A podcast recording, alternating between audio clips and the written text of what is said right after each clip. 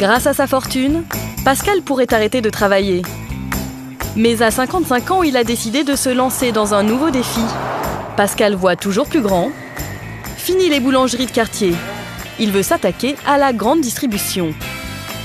Et bonjour, c'est Nicolas de Immobilier Compagnie. Bienvenue dans cette nouvelle émission. Et dans cette nouvelle émission, on va parler de Pascal Rigaud. Je sais pas si tu le connais ou si tu le connais pas. Tu vas un petit peu découvrir ce personnage haut en couleur. En tout cas, je sais pas s'il est haut en couleur, mais sa vie, elle, est hyper intéressante. Donc, on va parler essentiellement d'entrepreneuriat dans cette émission, mais c'est fort intéressant. Tu verras, il y aura aussi forcément de l'immobilier. Il n'y a jamais d'immobilier très loin. Tu te rendras compte qu'en fait, euh, ça s'insinue partout, à tous les niveaux. Nous sommes partout. Mais avant d'attaquer cette émission, avant de commencer ce sujet hyper brûlant, hyper intér- intéressant, hyper chaud comme le chocolat, comme le pain au chocolat, eh bien, je t'invite comme d'habitude à prendre le téléphone d'un ami et à l'abonner sauvagement à l'émission, à me laisser une note sur eh bien l'application où tu m'écoutes, euh, Apple, euh, Spotify, enfin je suis partout. Donc tu me laisses une note, ça te prend quelques secondes et ça m'aide énormément. Ensuite, si tu veux télécharger les 100 premières pages de mon livre, devenir riche sans argent, tu vas sur mon site internet immobiliercompagnie.com. Il y a un tiré entre immobilier et compagnie. Et compagnie, c'est écrit à l'anglaise. Bref, tu vas sur ce site, tu vas dans l'onglet livre et tu peux télécharger les 100 premières pages de mon livre ou alors tu peux acheter directement Devenir riche sans argent. C'est un excellent bouquin. Je dis pas ça parce que c'est moi qui l'ai écrit, c'est juste euh, parce qu'il est excellent. et enfin, dans l'onglet programme, toujours sur immobiliercompagnie.com, tu vas sur le programme que tu veux, tu cliques dessus et tu travailles avec moi. On sera en contact si tu as envie ou si tu as ou si tu n'as pas envie d'ailleurs. Et puis voilà, ça te permettra de passer à la vitesse supérieure. Alors aujourd'hui, on va donc décrypter une interview. Au départ, j'avais prévu un petit système euh, différent, mais on va partir de l'interview de monsieur Pascal Rigaud. Et tu vas voir que c'est vraiment hyper intéressant parce que dans cette interview, il y a beaucoup, mais alors beaucoup de choses à apprendre. Pascal, vous êtes boulanger Oui. de formation et euh, vous êtes le fondateur de la Boulange. La Boulange, c'est un, un réseau de boulangeries qui se trouve aujourd'hui à San Francisco. C'était un réseau de boulangerie. C'était un réseau. Et- il, y a, il y a quelques évolutions. Et voilà. Et vous allez nous raconter tout ça. On va essayer de, de- de repartir euh, à la jeunesse de, comment, de, votre parcours. Vous êtes, euh, vous êtes formé à Bordeaux. Je crois que vous êtes né dans le bassin d'Arcachon, c'est ça? Je suis né en- dans les premières côtes de Bordeaux. Euh, je reviens un petit peu sur le détail parce que c'est ça justement qui, qui est marrant, c'est d'où on vient et, Et où on va. on va et quel est le parcours euh, véritable, qu'est-ce qui compte hein, dans ce qu'on fait? Alors tu t'y attends peut-être pas, coupure impromptue, mais là il y a, euh, j'ai envie de dire, le triptyque, la force de la Trinité qui vient de nous être donnée. Et je trouve ça tellement intéressant que je suis obligé d'intervenir, et de toute façon ces analyses elles servent à ça, je ressens le besoin de te montrer bien simplement ce qui fait que cette personne a déjà, avant même qu'elle commence à te raconter toute son histoire, quelque chose que tu n'as peut-être pas. Et les quelques mots qui viennent d'être dits là sur la fin ont une valeur énorme. Écoute bien, il a dit d'où tu viens, où tu vas et ce qui compte vraiment pour toi. Ces trois choses sont intimement liées. Tu peux pas t'imaginer le nombre de personnes que je vois qui sont bancales. Eh bien, tout simplement parce que l'une de ces trois choses n'est pas, comment je vais dire, assumée, et je crois que c'est le bon terme, n'est pas assumée par les gens que je peux rencontrer, par toi peut-être qui m'écoutes, par les personnes qui veulent réussir dans n'importe quel domaine que ce soit, mais qui au final n'assument pas une de ces trois choses. Alors je m'explique parce qu'il faut quand même que je te donne des explications. On va commencer par le début. D'où tu viens? Quelles sont tes racines? Je veux qu'on soit très clair avant même qu'on aille plus loin. Je veux que tu comprennes que quand on dit ça, quand on te dit d'où tu viens, ça ne veut pas dire que tu dois être le produit de ce qu'on t'a enseigné. Ça ne veut pas dire que tu dois être la somme de tout ce qu'on a planté en toi qui doit ressortir. C'est-à-dire que tout ce en quoi croyaient tes parents n'est pas nécessairement ce en quoi tu crois. Ce que je veux dire, c'est que, en gros, quand euh, tu es enfant ou après ado, enfin bref, peu importe, tout individu sur cette planète, elle a le choix. Et il n'y a aucune personne qui n'a pas le choix. Et aujourd'hui encore, en m'écoutant, tu as le choix. Tu as le choix d'embrasser, d'accepter tout ce qu'on t'a transmis ou de le refuser et d'être autre chose. Et c'est ton choix. Mais il faut que tu saches d'où tu viens. Et d'où tu viens a une importance capitale. Capitale, j'insiste. Ne renie pas tes origines. Donc, d'où tu viens, où tu vas.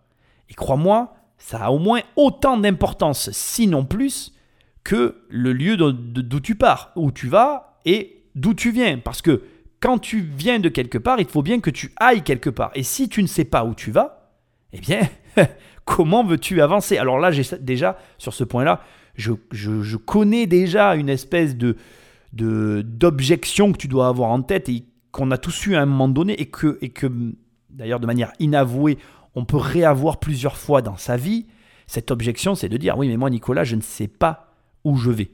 Et c'est marrant parce que, tu vois, pour moi, c'est lié à la première question. Si tu ne sais pas où tu vas, demande-toi d'où tu viens. Parce que c'est toujours pareil. Quelqu'un qui accepte ses origines, ou même qui les refuse d'ailleurs, mais pour moi, même quand tu refuses tes origines, quelque part, tu les acceptes. Il n'y a que les gens qui les ignorent qui ont un problème. Et, le vrai fond du problème, c'est qu'il y a énormément de gens qui ignorent leur origine. Bon, bref, je ne vais pas philosopher là-dessus, ça va durer des heures. Ce que je veux te dire, c'est que si tu sais déjà d'où tu viens et que tu es OK avec la personne que tu es à l'origine, tu n'auras pas de problème à trouver une voie dans ta vie à un moment donné ou à un autre. C'est parfois long, c'est parfois difficile, parfois la, vie est pleine d'embûches et tu n'arrives pas clairement à définir ta trajectoire. Mais tôt ou tard, il y a des, gros signaux dans la vie qui vont te rappeler à l'ordre pour te dire Hé mec, attention, tu voulais faire ça quand tu étais enfant, mais pourquoi tu le fais pas? Si tu as lu mon livre, tu sais de quoi je suis en train de te parler. Bref, ce que j'essaye de te dire, c'est que le d'où je viens et le où je vais sont d'une importance capitale parce que l'un définit l'autre et vice-versa. Quand tu sais d'où tu viens, tu sais où tu vas, et quand tu sais où tu vas, tu sais d'où tu viens. Et en fait, c'est, c'est, ça s'emboîte en fait. C'est, c'est l'un qui va avec l'autre, et tu as besoin de l'un pour pouvoir finaliser l'autre. Et l'un ne va pas sans l'autre. Et quand tu es perdu, dans un sens ou dans l'autre, il suffit soit de regarder devant, soit de regarder derrière pour à nouveau savoir où tu es quoi et reprendre la bonne direction. Tu vois ce que je veux dire? C'est marrant mais je t'assure que ça a du sens. Et d'ailleurs, ça fait la jonction avec la suite. Qu'est-ce qui compte pour toi? Parce que si tu sais d'où tu viens, si tu sais où tu vas, tu sais forcément ce qui a du sens pour toi et ce qui n'en a pas. Et du coup, tu as le triptyque, la force de la Trinité tu as la force entre les mains. Ce triangle, essentiel à la construction de tout individu, il est même la base d'un état d'esprit. Je t'assure, mais je t'assure qu'il y a trop de personnes qui l'ignorent. Et quand je dis trop de personnes qui l'ignorent, c'est beaucoup trop de personnes qui ignorent tout ça. Et je ne sais pas où t'en es, je ne te vois pas là où tu m'écoutes, etc. Je ne sais pas tes projets, je ne sais pas exactement où tu en es. Mais ce que je sais, c'est qu'il y a trop de personnes qui ignorent tout ça. Alors, je ne vais pas passer des heures à parler de ça parce que c'est vraiment des sujets basiques, ça peut en intéresser certains, mais je t'assure que si tu n'as jamais fait ce travail, fais-le et prends le temps de regarder un petit peu tous ces éléments-là qui te concernent parce que tu n'imagines pas à quel point, au final, quand on regarde sa vie d'entrepreneur, ce que je viens de te dire là peut avoir une importance capitale. Vous êtes donc, euh, formé à Bordeaux en boulangerie Chez un compagnon du, Tour de France. Et ça, ça a son importance aussi parce que ça m'a permis d'apprendre euh, plein de recettes du Tour de la France sans avoir véritablement à, voyager. Donc euh, c'est ce que je conseille à tous les boulangers, c'est de, de trouver des compagnons du Tour de France, comme ça vous n'avez pas besoin de le faire. Hyper intéressant, hyper intéressant ce détail parce que à l'instant, tu viens de voir pourquoi ce mec-là a déjà un état d'esprit différent des autres. Qu'est-ce qu'il vient de dire? Il vient de dire, euh, j'ai trouvé quelqu'un qui était un compagnon du devoir qui faisait le Tour de France, un compagnon du Tour de France, qui m'a appris les recettes de la France entière sans que moi j'ai besoin de bouger. C'est c'est malin, c'est clairvoyant, c'est c'est précis, c'est c'est génial en fait. Et tu vois ce genre de petits détails, ce genre de petits détails font la différence. Et si déjà là il raconte sa vie d'ado, il raconte sa vie d'ado, mec. Là, t'entends un adulte, donc toi, tu te projettes sur un adulte avec des réflexions d'adulte. Mais quand il l'a fait, quand il a eu cette démarche, il était adolescent. Alors peut-être que, et c'est intéressant de le préciser, peut-être qu'effectivement, quand il a fait ça ado, il y a eu une part de chance qui tombe sur cette personne. Et que finalement, il ait vu les bénéfices et il ait pu analyser les bénéfices et tourner la phrase dans ce sens-là après coup, grâce à l'âge et le recul. Mais en attendant, c'est putain de clairvoyant, c'est génial. En réalité, tu vois déjà l'entrepreneur. Le mec t'explique en gros comment faire pour bénéficier d'un savoir national sans avoir à en supporter des coûts. Et quand tu es jeune, qu'est-ce que t'as pas? T'as pas d'argent. Donc si tu arrives à apprendre ben, un savoir immense qui t'aurait demandé des moyens, du temps et de l'argent, tout en restant au même endroit sans avoir à en dépenser dessous, j'ai envie de dire, tu commences déjà dans la vie en ayant tout gagné. Alors toi qui m'écoutes, si tu sais pas comment t'y prendre pour récupérer un peu plus de connaissances, et puis à son époque, il n'y avait pas tout ce qui existe aujourd'hui, tu vois, ben là, tu as déjà une bonne piste qui mérite d'être creusée dans de nombreux métiers, à mon avis, et surtout, surtout, c'est ça qui est génial, toujours d'actualité. C'est-à-dire qu'à l'heure actuelle, au moment où tu m'écoutes, cette astuce-là, elle a toujours la même valeur. Il te suffit de trouver une personne qui, elle, a voyagé et qui soit OK pour te transmettre ce qu'elle sait. En 91, vous décidez de vivre le rêve américain et vous vous envolez à Los Angeles. Vous aviez quel âge à l'époque 91, 21 ans. 21 ans. Euh, non, 31 ans. Pardon. 31 ans. Putain, le temps passe vite. J'adore. J'adore parce que euh, je suis obligé d'intervenir. Je suis moi-même entrepreneur et, euh, et là, tu vois, là, là, il y a un facteur qui regroupe tous les grands entrepreneurs. Et je dis pas ça parce que je suis un grand entrepreneur, j'en ai rien à foutre. Je dis ça parce que c'est la réalité. Aucune notion de temps pour les personnes qui aiment ce qu'elles font. Et tu vas voir cette interview, mais elle est claffie de pépites. Et là, tu en as une, mais c'est glissé comme ça, de manière anodine. Toi, tu es passé à côté. Tu vas avoir écouté ça, tu te seras pas dit, tiens, mais. Et regarde ce qu'il a dit, le gars. 10 ans, c'est, j'ai pas vu le temps passer. Qu'est-ce que tu comprends? Qu'est-ce que tu comprends quand un mec te dit 10 ans, j'ai pas vu le temps passer? Le mec aime ce qu'il fait. Le mec kiffe son métier. Le mec a son cœur qui est dans son métier. Ce gars-là, il sera dans sa boulangerie, alors que toi, tu rêveras de retraite et de je ne sais quelle indépendance financière de merde, alors que lui sera toujours là en train de te dire je veux aller dans ma boulangerie. Ce qui fait que lui, il est riche, et toi, bah t'es pauvre. Je suis désolé, c'est abrupt, c'est peut-être un petit peu dit violemment, mais tu comprends pourquoi certaines personnes y arrivent et d'autres pas. Je vais te faire un parallèle hasardeux avec ma situation, mais pourquoi j'ai passé plus de 10 ans à galérer et à faire ce que j'ai fait et à m'en sortir sans avoir de problème et en ayant le sourire aux lèvres parce que j'aimais ce que je faisais et que finalement j'aurais pu avoir le double des dettes que j'avais sur la tête, je les aurais quand même soldées parce que j'aimais ce que je faisais. Et en quelques secondes, ils viennent de te donner une leçon, mais une leçon que si tu es pas capable toi aussi de dire putain 10 ans je les ai pas vus passer, je peux re-enquiller sur 20 ans de la même façon dans le même métier, mec, change de métier. Euh, Et donc- ouais, 31 ans. Donc j'avais vendu, euh, j'avais une petite société euh, à Bordeaux qui n'était pas du tout dans le, dans le pain. Et je l'ai vendue à un gros groupe français. Et euh, j'ai décidé donc à ce moment-là de, de- de partir euh, aux États-Unis parce que je pensais que c'était un grand pays et qu'en France il y avait déjà beaucoup de boulangers. Donc, je pense que la première des, euh, des clés ou des euh, quand on veut euh, faire quelque chose ou de moins d'essayer de faire quelque chose d'important, c'est de réfléchir à l'endroit où on veut le faire et comment on veut le faire et avec quelle valeur on veut le faire. Et euh, moi, je me suis dit qu'en France, euh, j'y arriverais pas. Il y avait de très bons boulangers qui étaient là, installés depuis longtemps. Et que euh, ma seule chance de, réussir quelque chose d'assez grand et important, c'était de partir. Et je suis parti aux États-Unis parce que j'avais fait un troisième cycle là-bas et que je connaissais des gens à, Los Angeles et que je parlais anglais. Pas trop bien, mais relativement bien pour euh, espérer pouvoir me faire comprendre et, euh, et pouvoir faire du business aux États-Unis. Donc c'est ce que je disais ce matin, c'est quand même hyper important d'être opérationnel dès qu'on arrive dans un pays étranger et en particulier aux États-Unis. ouais. Ouais, de pouvoir bien s'exprimer au niveau de la langue pour. Ouais. euh, Alors rapidement, parce que je n'ai pas envie que ça dure des heures, je veux juste revenir sur des points qui ont été dits là. Ça, c'est quelque chose que personnellement, j'ai mis très longtemps à comprendre et que je voudrais vraiment que toi, tu gagnes du temps là-dessus, parce que moi, j'ai personnellement perdu beaucoup de temps là-dessus. J'ai mis longtemps à comprendre cette notion de euh, où tu dois faire les choses et pourquoi tu dois aller à un endroit plutôt qu'à un autre. Je vais te le dire autrement, comme ça tu vas comprendre. Bon, moi aujourd'hui je suis dans l'immobilier, Euh, toi tu es peut-être dans un autre domaine d'activité, on a chacun nos activités différentes. L'immobilier a un, avantage malgré tout, on va quand même le nommer maintenant, c'est que je peux faire ça de n'importe où dans le monde. Je ce que je fais ici, je peux le faire ailleurs. Euh, voilà, il n'y aurait pas de problème spécifique. Par contre, euh, il y a un détail important que je dois euh, souligner, que je dois mettre en avant, c'est que si j'avais été dans le luxe ou dans la mode, par exemple, c'est le meilleur exemple et le plus simple à comprendre, j'aurais dû aller à Paris. Si je veux travailler dans le journalisme et être euh, une des sommités du journalisme, j'aurais dû aller à New York. Si j'avais voulu travailler dans l'informatique et être un des meilleurs de l'informatique, j'aurais dû aller vers chez Apple et Microsoft à, San Francisco. Ce que j'essaie de dire, c'est qu'en réalité, on n'y pense pas. Mais j'ai beaucoup aimé cette réflexion, mais je le savais déjà en fait, et je le sais depuis un moment maintenant. J'ai mis du temps à le comprendre, comme je te l'ai dit.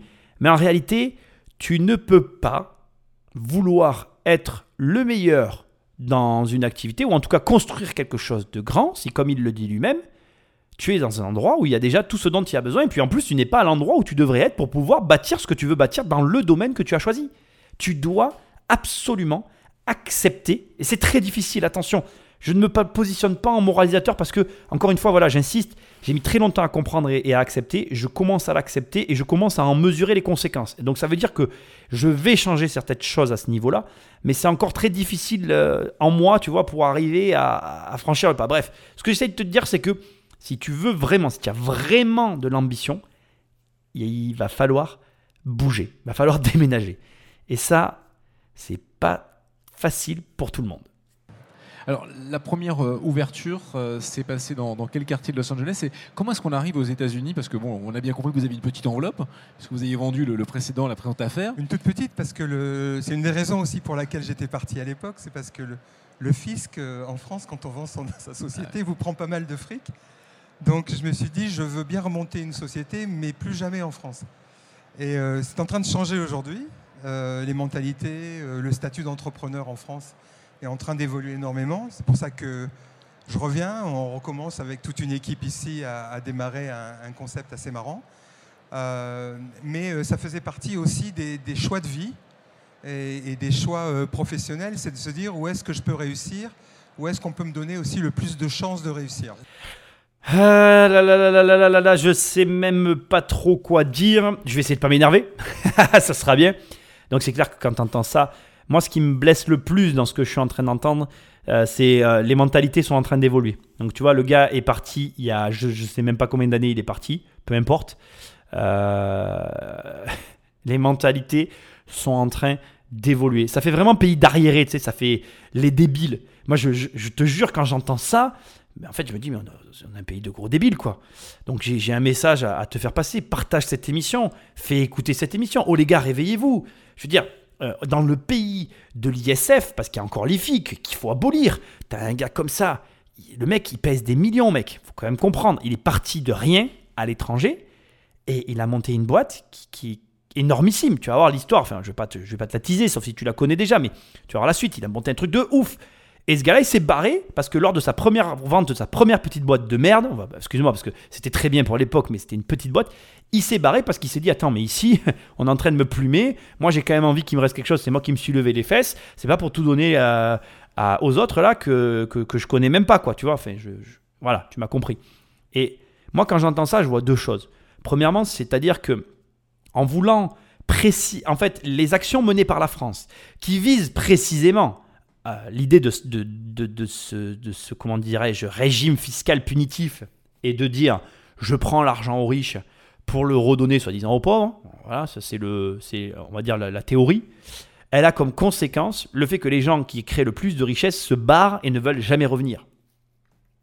Je sais pas comment dire en fait. Quand tu sais ce qu'un riche dépense, euh, j'ai envie de te dire, c'est comme si tu m'expliquais que te couper un de tes deux pieds t'aiderait à courir plus vite en fait. J'aimerais bien d'ailleurs que quelqu'un fasse cet exercice devant moi. J'aimerais bien que quelqu'un vienne et me dise voilà, tu vois, Nicolas, si je me coupe le pied gauche comme ça, mais en diagonale, tu vois, en biseau, ben, je vais courir plus vite. J'aimerais vraiment que quelqu'un argumente ça, en fait. Parce que c'est ce que fait la France, en fait. Voilà. Donc, euh, je sais même pas quoi dire, en fait. Quand j'entends ça, quand j'entends la raison principale du départ de ce mec-là, et qui, et qui dit aujourd'hui, alors tu verras aussi, je vais pas teaser la suite, mais il dit c'est en train d'évoluer. J'ai vraiment, tu sais, moi j'entends dans, mes oreilles, alors il y a des gens qui me disent oui, tu comprends pas très bien le français, parce que en fait ma tête fait la, tu sais, elle fait comme une espèce de, traduction dans mon esprit. Moi quand j'entends quelqu'un qui dit euh, ça évolue doucement dans ce pays, j'entends en fait euh, ces idiots, ils sont en train de, commencer à réfléchir. Voilà. Sauf que euh, je suis pas un idiot, tu vois, je me sens inclus, parce que moi je suis resté. Ça me dérange. Et ce qui me dérange encore plus, c'est quand j'ai la sensation d'être le seul à être gêné de la situation. Mais de manière générale, je regarde pas la télé. Mais quand je vois les gens qui manifestent contre les riches, je me dis, il y en a vraiment beaucoup quand même, des, gens qui comprennent rien. Donc partage cette, émission pour qu'ils comprennent que tu vois, un gars comme ça, il s'est barré, bordel. Il n'aurait pas dû partir, il aurait dû rester et faire ce qu'il a fait en France. Quand on n'est pas américain et qu'on arrive sur, euh, sur le sol euh, américain, euh, pour trouver un, local, pour pouvoir le, louer ou l'acheter, c'est simple? Comment ça se passe? Ben, c'est pas c'est pas simple. D'abord, encore une fois, je reviens à la langue. Si on ne sait pas communiquer, si on ne sait pas exprimer euh, ce qu'on recherche exactement, euh, c'est très compliqué. Euh, dans mon cas, ça allait. J'avais une idée de ce que je voulais faire. Je voulais pas avoir de magasin dans un premier temps. Je voulais tester le marché sans dépenser beaucoup d'argent. Donc, j'ai essayé de trouver l'endroit le, le- moins cher possible, qui correspondait, parce que Los Angeles est une très grande ville. Euh, C'est toujours, en fin de compte, on revient toujours un petit peu à l'idée d'étudier euh, le truc et de pas tout le temps partir euh, à l'aventure en pensant qu'un endroit est meilleur qu'un autre. Pourquoi? Euh, Je pense qu'il faut toujours qu'il y ait une, recherche et un petit peu de pragmatisme autour de tout ça. Donc je me suis installé dans un endroit qui me semblait central pour livrer les hôtels et les restaurants de, de Los Angeles. Alors plusieurs choses hyper intéressantes dans ce passage, je coupe en plein milieu, je l'ai découpé en deux parties. Déjà, il commence en te disant une chose qui a une importance capitale pour moi, quand il te dit il faut parler la langue. Alors, euh, bon, tu l'as compris, j'ai une euh, interprétation du français qui est escalée, je, suis assez singulier dans ma, compréhension de ce qui peut être dit. En vérité, quand quelqu'un te dit il faut parler la langue, c'est pas euh, comment je vais dire ça, c'est pas ce que tu dois entendre. Je sais que ça paraît bizarre de dire ça, mais ce que ça veut dire réellement, c'est que euh, la langue n'est pas une, contrainte, c'est pas un obstacle qu'il faut franchir, bien que ça puisse que tous les éléments qui peuvent laisser penser que, que c'est un obstacle n'en sont pas un. Et encore plus aujourd'hui, tu as des traducteurs, tu peux payer un traducteur. Bref, il y a plein de solutions pour contourner le problème de la langue. Non, le vrai fond du problème, c'est le coût de tes besoins équivalents à ton pays d'origine. Je m'explique. Tu vas dans un pays que tu ne connais pas, ce qui, que tu n'arrives pas à mesurer, qui est très compliqué d'ailleurs à mesurer, c'est pareil pour toute personne, c'est combien va te coûter à service équivalent un résultat équivalent. Ce qui veut dire que, par exemple, je parler d'immobilier, c'est mon domaine. Euh, moi, par exemple, ici en France, je connais très bien mon coût au mètre carré euh, des travaux parce que j'ai une méthodologie de travail. Sauf que cette méthodologie de travail, de par la structure d'un marché, qui est modifiée de par la langue, la façon de fonctionner de, de- de la ville dans laquelle tu vas te trouver, qui est donc construite de façon différente, va entraîner des coûts différents parce que inadaptable. Je, je, je- je- voilà, ma manière de travailler en France, elle est inadaptable aux États-Unis parce que je ne vis pas aux États-Unis et parce que du coup, pour produire le même résultat, le coût sera forcément plus élevé. De la même façon, en France, je vais pouvoir faire appel à différentes personnes, je vais pouvoir faire faire plusieurs devis, je vais pouvoir euh, agir sur différents postes parce que je suis ici sur place. Quand tu arrives dans un nouvel endroit, cette méconnaissance a comme conséquence un coût supérieur. Et c'est là que tu vois tout. Voilà, à la fin, il dit il faut un peu de pragmatisme. Moi, je, je- valide, c'est du pragmatisme. Et moi, j'appelle ça le bon sens. Il faut du bon sens. C'est-à-dire que il y est allé parce qu'il avait euh, déjà une part de réseau. Il y est allé aussi parce qu'il savait ce qu'il voulait y faire. Il avait, il dit, voilà, tu vois, c'est intéressant aussi. On comprend pourquoi les gens croient qu'il faut avoir une idée. Quand tu écoutes un mec comme ça, tu te dis oui, mais il avait une idée. Il savait exactement ce qu'il voulait. Il voulait un point central, tu vois, il explique. Je suis sûr, je vais faire un parallèle. Je suis sûr que tu prends cette personne qu'on a en face de nous, qui a un, un certain âge. Je dirais que là, à vue de nez, je dirais qu'il a la cinquantaine. Peut-être que je me plante, pardon, Pascal, si j'étais donné trop vieux. Mais je pense qu'il a la cinquantaine. Tu prends ce mec et tu te l'assois à nouveau devant toi, il a la trentaine, il a le même discours. Je, vais te le redire pour qu'on soit bien d'accord. Tu prends les mots qui viennent d'être prononcés, là, repasse-toi la bande une, une seconde fois, le passage que je viens juste de couper, là où il parle. Tu le réécoutes, tu reprends le même mec à 30 ans, il a le même discours. Il a le même discours. Parce que le mec, dans ce qu'il dit là, tu vois qu'il connaît le métier. Bon, je vais pas trop dire qu'il aime le métier, tu l'as compris, mais il connaît le métier, il sait ce qu'il veut faire, il sait comment il va le faire, il sait pourquoi il fait ça, il a, il a une notion des coûts, il veut minimiser ses coûts, mais en même temps il veut être dans un lieu central. Il voulait pas une boutique, il savait exactement. Quand il te dit j'avais une idée de ce que je voulais faire, c'est il n'avait pas une idée, c'était pas une idée. C'est la vraie phrase, c'est j'avais une vision de ce que j'allais mettre en place pour pouvoir m'implanter dans un premier temps avec mon savoir-faire à moindre coût dans un pays que je ne connais pas. Et c'est très différent et c'est validable. Enfin, c'est ok de dire j'ai une idée, il n'y a pas de problème. C'est usuel. On même moi, je, tu me mets à sa place, tu m'interviews, je vais dire ah ben, j'avais une idée de ce que je voulais faire. C'est exactement les termes que j'aurais employés. Mais la vérité, c'est qu'il n'a pas une idée. une idée, c'est. Tiens, je vais te donner un exemple, je rigole, c'est drôle. Une idée, c'est Oh, tiens, regarde, là, devant, tu vois, devant mes yeux, j'ai un étui à lunettes. Franchement, les étuis à lunettes, c'est tous les mêmes, ils sont nazes. C'est vraiment naze, les étuis à lunettes. C'est, franchement, personne n'a jamais révolutionné ça, tu vois. Ben, moi, j'ai une idée. Je vais créer un étui à lunettes nouveau qui va permettre de mettre un stylo à l'intérieur et de mettre ses cartes de crédit et un étui à lunettes portefeuille, parce que c'est merdique, les étuis à lunettes, ça n'a jamais été euh, repensé. Ça, c'est une idée. Mais quand le gars te dit, alors voilà, euh, je vais aller à Los Angeles, je vais prendre un point central parce que au moins je serai un endroit euh, vraiment bien placé parce que comme c'est une grande ville, il faut vraiment que je sois au centre pour pouvoir livrer tous les hôtels et puis euh, tous les restaurants euh, affiliés à une chaîne parce que j'ai remarqué qu'ils avaient, tu vas voir, il va le dire après, tous le même produit et que donc du coup, en faisant ça, je serais euh, positionné à tel endroit sur le marché. Non, ça c'est pas une idée. Ça c'est un mec qui sait exactement ce qu'il va faire. Il a une vision et une manière d'aborder le problème pour lui, pour se permettre, pour se donner l'opportunité d'être là où il veut être. Donc ne te méprends pas, c'est génial de voir comment il fonctionne, c'est génial. Mais ne te méprends pas. On parle réellement d'une vision et non d'une idée. Et tu vois, une idée c'est une idée, une vision c'est une vision. Quand tu en es au stade de la vision, généralement, c'est que tu vas passer à l'action qui à l'époque ne servait que du pain, euh, des tout petits pains très mous euh, servis avec du beurre, hein, petit pain chaud très mou avec du beurre. Et moi, mon idée, c'était d'aller dans les hôtels et les restaurants de, grand standing et d'y apporter des grands pains au levain euh, qui seraient servis à la coupe euh, dans les paniers. Euh, donc, pas facile. Des, la consommation, des habitudes de consommation un petit peu différentes.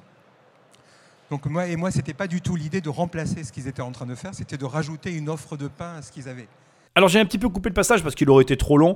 En gros, il explique que euh, si tu veux, il avait vraiment une idée claire du produit qu'il allait proposer, à qui il allait le proposer. Ça c'est vraiment euh, un point important. Je vais te dire que euh, on fait tous la même erreur. Et je voudrais te rassurer. Je veux pas que tu crois qu'il y a des entrepreneurs chevronnés qui évitent ou qui slaloment entre ce genre d'erreurs grossières. Non, c'est pas vrai. Tu peux prendre n'importe quel entrepreneur, tu lui fais recommencer un business, il fera à chaque fois la même erreur.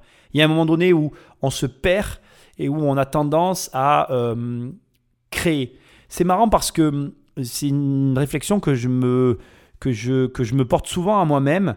Je suis toujours stupéfait de voir à quel point on a une facilité déconcertante à se compliquer nos existences. C'est-à-dire qu'on a tendance à se rajouter des couches et des couches de choses à faire, euh, euh, enfin, tu vois, on, est tous pareils, quoi. Tu vois, on, se rajoute des. Enfin, voilà, quand on a une entreprise, on, va créer des produits, des produits, des produits. On va, va faire de plus. Enfin, voilà. Je, vais un parallèle encore plus simple. Je vais te parler de mon bouquin. Tu vois, quand j'ai écrit mon livre Devenir riche sans argent, quand je suis arrivé à l'éditeur, il faisait 650 pages, tu vois. Parce que j'étais là, je voulais rajouter, rajouter, rajouter. Je voulais en mettre dedans, en mettre dedans. Et tu sais, on est tous pareils. On a cette tendance à, à, vouloir faire trop en fait. Enfin, je, je, pense bien qu'il y a des êtres humains qui sont pas faits comme moi, mais j'ai l'impression qu'on est quand même beaucoup, une majorité à agir comme ça, parce que quand je parle avec des gens autour de moi, on a cette faculté à se compliquer l'existence euh, avec une facilité qui me déconcerte personnellement. Et ce qui m'amuse encore donc le plus dans tout ça, c'est à quel point quand il faut qu'on se la simplifie, quand il faut retirer des choses, tu as l'impression d'arracher le cœur à quelqu'un. Tu. Des fois, tu dis à, tu dis à quelqu'un, moi ça m'arrive des fois de dire à une personne, mais arrête de faire ça, ne le fais plus. Et tu as l'impression que tu lui demandes de, s'arracher un bras ou de s'arracher un cœur. Mais non, mais t'es fou, je peux pas arrêter de faire ça, tu te rends compte? Voilà, j'ai du mal à comprendre. Donc j'ai pas d'explication rationnelle à fournir. Par contre, je veux te dire que voilà, on, écoute quelqu'un qui a une vision, euh, c'est comme une épée quoi. C'est euh, le mec a un produit, tac, une, une vision, une gamme, bim, il s'enclenche dedans. C'est rare. Donc je pense que je pense que c'est un peu édulcoré, c'est mon avis personnel. Faudrait qu'il soit là pour me le dire. Je veux quand même que tu saches que voilà, dans les faits, on n'est pas toujours aussi euh, clair, précis sur, euh, j'ai envie de te dire, la, la, la, chose que l'on doit produire, le, service que l'on doit proposer. C'est parfois aussi simple, mais ça ne l'est pas toujours. Parce que c'était ma technique, un peu comme on bossait beaucoup. J'attendais qu'il y ait un feu rouge quand je livrais l'après-midi et je m'endormais. Je me disais, tiens, je vais faire un petit, un petit roupillon, les gens vont klaxonner, ça va me réveiller, je pourrais partir. Et c'était assez rigolo parce que c'était vraiment devenu une habitude. Sauf que ce jour-là, je ne me, suis pas, je me suis pas réveillé, c'est un flic qui est venu taper à, la porte de la, de la camionnette. Et là, je me suis dit, il est temps que je fasse quelque chose. Je vais aller repartir dans, un, dans une ville un peu plus civilisée. Et donc, je suis parti, j'ai vendu ma société à, à Los Angeles à une boîte qui s'appelait California Pizza Kitchen, qui voulait être dans le pain et qui voulait faire du pain pour ses propres restaurants. Et donc j'ai vendu ma petite boîte là-bas. Euh, ça s'est fait en 20 minutes à peu près. Je devais rester 6 mois, je suis resté 6 heures. Et euh, j'ai tout mis dans un camion et j'ai déménagé à, À San à Francisco. San Francisco. ouais. Je t'ai laissé l'anecdote du camion parce que j'ai des milliers d'anecdotes immobilières équivalentes à celle du camion que je pourrais te raconter. Et ce genre d'anecdotes, il n'y a que ceux qui les ont vécues qui peuvent te les raconter. C'est que des anecdotes qui te font te dire, en fait, le mec a une histoire de ouf, en fait, et tu as envie d'en savoir plus. Et je trouve ça énorme parce que tout est une succession de choses, dignes d'un film déjà, mais surtout qui te font réfléchir à toi, qu'est-ce que tu fais en fait? Dans mon bouquin, je le dis à un endroit, qu'est-ce que tu fais tous les jours pour que ta vie elle change? Et, euh, et tu vois, le mec, tous les jours, en fait, il travaillait tellement qu'il dormait dans sa bagnole en, comptant sur les autres pour se faire réveiller par des klaxons. J'adore, tu sais pourquoi? Parce que c'est un truc que j'aurais to- totalement été capable de faire. C'est un truc que, que je me vois très bien faire parce que je suis le premier à tout le temps euh, compter sur les ressources qui m'entourent. La dernière fois, je suis à un déménagement tout seul. Euh, je m'en rappelle très bien parce que ma femme me dit, c'était un déménagement d'un de mes logements. Je pars le matin tout seul. Elle me dit, mais euh, t'as qui avec toi euh, qui peut venir t'aider à ce déménagement? Ben, il n'y a personne aujourd'hui qui peut venir. Mon gars, il y a un mec avec qui je bosse à l'année, il était ailleurs. Euh, j'ai quelques amis, mais ils n'étaient pas là. C'était en plein jour de la semaine, en pleine semaine. Et j'avais euh, ben j'avais des gros meubles à déplacer. J'étais tout seul. Et ma femme me dit, mais Nicolas, je comprends pas, tu vas tout seul, mais ça sert à rien, tu n'y arriveras pas, nanana, nanana. Et le soir, je suis rentré à la maison et le déménagement, il était fait. Et ma femme, elle me dit, comment t'as fait? Pour déplacer les meubles Je comprends pas. Alors je rigole parce que j'ai demandé aux gens, j'ai croisé des gens et je leur ai demandé, je leur ai dit, ça, ça, excuse-moi, ça t'embête pas de me donner un coup de main, j'ai ça de là à là à le mettre, ça il faudrait que tu m'aides. Et j'ai 3-4 personnes comme ça dans la journée, à des moments, à des heures différentes de la journée, qui m'ont aidé à déplacer des meubles gentiment, gratuitement. Alors je sais, ça peut te choquer d'entendre ça, tu peux dire, ouais, Nicolas, t'as de l'argent, c'est honteux, c'est ton boulot, tu devrais les payer. Eh, mais j'avais pas le choix. J'avais pas le choix, j'ai mes gars qui bossaient à un endroit, euh, j'ai essayé d'appeler deux trois personnes, personne ne pouvait venir, et ce jour-là, il fallait que ce logement-là soit vidé. Donc il y a un moment donné, tu vas et tu verras sur place. Et lui, c'est ce qu'il faisait, il travaillait jour et nuit. À un moment donné, tu n'as plus de temps pour dormir. Bah, tu te dis, bah, il me reste quand pour dormir? Pendant les livraisons, je dors entre les feux rouges, et comme ça, les gens klaxonnent et je me réveille. Et je comprends le mécanisme. Parce qu'à un moment donné, tu te dis, ok, finalement, j'ai utilisé toutes les ressources auxquelles moi j'ai accès avec euh, mon intelligence et mon argent. euh, et, en, personne autour de moi que je peux utiliser à un moment donné, sauf que j'ai ce truc à faire en plus, j'ai plus de ressources, qu'est-ce qui me reste? Les ressources du site. Et tu as toujours des ressources en fait, tu, tu te rends même pas compte à quel point tu peux aller chercher des ressources vachement loin. J'adore, j'adore. Je, rien que pour ça, rien que pour cette anecdote, je suis heureux d'avoir fait cette émission. Allez, on continue. Et à San Francisco, vous avez euh, recommencé et vous avez euh, là Ouais, euh, alors à San Francisco, comme je connaissais pas la ville, euh, pareil, euh, en suivant un petit peu les, les, préconisations que je vous ai données au début, j'ai attendu, j'ai regardé, euh, j'ai discuté avec pas mal de gens. Euh, j'ai monté un- une, une boulangerie en partenariat pour commencer avec des gens qui avaient une chaîne de restaurants pour essayer de comprendre un petit peu quel était le marché. À ce stade, je veux vraiment apporter une précision qui pour moi est essentielle. Pascal Rigaud a vraiment un trait de caractère hyper intéressant, je trouve, et je veux vraiment que tu t'en inspires, immobilièrement parlant, entrepreneurialement parlant, financièrement parlant. Bref, tu peux t'en inspirer dans ta vie entière. Il a un comportement que je trouve tout particulièrement intéressant parce que il a vraiment cette attitude de dire, cette humilité, j'ai de l'expérience, donc tu as remarqué, hein, il a vendu plusieurs sociétés à ce stade, il a fait plusieurs choses, et là, c'est hyper intéressant parce qu'il arrive dans une nouvelle ville et qu'est-ce qu'il fait? Il recommence son processus. Il arrive, il discute, il observe, il comprend, il intègre, il calcule, il emmagasine des informations, et malgré sa connaissance de son métier, parce qu'on pourrait croire que en fait c'est facile. Je veux dire, euh, le marché euh, d'une boulangerie, c'est quelque chose d'assez prédictible. On pourrait s'imaginer qu'un emplacement avec un chiffre donné suffit à, on va dire, euh, anticiper un chiffre d'affaires X pour ce type d'établissement. Sauf que là, tu es face à un mec qui raisonne pas comme ça. Je pense pas qu'il n'ait jamais voulu créer une simple boulangerie. Je pense qu'il a toujours eu ce raisonnement d'aller chercher quelque chose en plus que justement la plupart des boulangers ne vont pas chercher. Parce que ce que je viens de dire est vrai en fait. hein. Je t'assure, c'est vrai. Une, une boulangerie est un business relativement prédictible, qui ne demande pas l'effort que fait cette personne-là. Donc ce qui nous intéresse chez ce mec-là, c'est quel effort il a fait à chaque fois pour arriver à avoir un résultat différent des autres. Et l'effort, tu l'as là. L'effort, il est très simple à analyser et à comprendre. C'est justement la manière d'aborder le marché, de le comprendre et de l'intégrer dans un projet qui va aller chercher ce petit truc en plus que tous les autres n'ont pas. Et euh, il y avait une boulangerie qui était à vendre, qui était la plus vieille boulangerie bio des États-Unis, qui avait été fondée en 1939, qui s'appelait Justos. Euh, et avec eux, j'étais partenaire dans un moulin. Ça, c'est quand même assez important, parce que quand je suis arrivé, je me suis dit, bon, cette farine, elle est quand même un peu costaud, je voudrais bien raconter des belles histoires. Donc j'ai recherché euh, le meilleur meunier euh, que je puisse euh, aux États-Unis, ou du moins sur la côte ouest. Et j'ai trouvé ce petit moulin à Logan, en Utah. Et, de là, je, suis parti avec lui. On a rénové le moulin, qui est maintenant complètement avec des aubes à eau, etc. etc. C'est un moulin magnifique et qui ne fait que de la farine bio, avec des taux euh, de cendre, enfin, etc. Des, caractéristiques qui ressemblent à, peu près quand même aux, farines que l'on connaît ici. Donc la matière première était importante, donc je, me suis associé avec ce tout petit moulin. J'ai pas mis beaucoup d'argent au départ et, euh, et on a créé des programmes euh, en Utah où on prenait des agriculteurs pour transformer le, le- blé en blé commercial, en blé bio, en très peu de temps, parce qu'aux États-Unis, enfin en Utah, il faut trois ans simplement pour le faire, parce que comme c'est très haut et très sec, il n'y a pas besoin d'utiliser beaucoup de, de, hum, d'insecticides, etc., etc. Donc les, les- les taux de conversion étaient rapides. Et donc ce gars-là a procédé une boulangerie à- de, de bio à, à San Francisco et il voulait la vendre. Et donc j'ai sauté sur l'occasion et j'ai racheté cette boulangerie-là. ouais. La passion. La passion et l'amour du produit.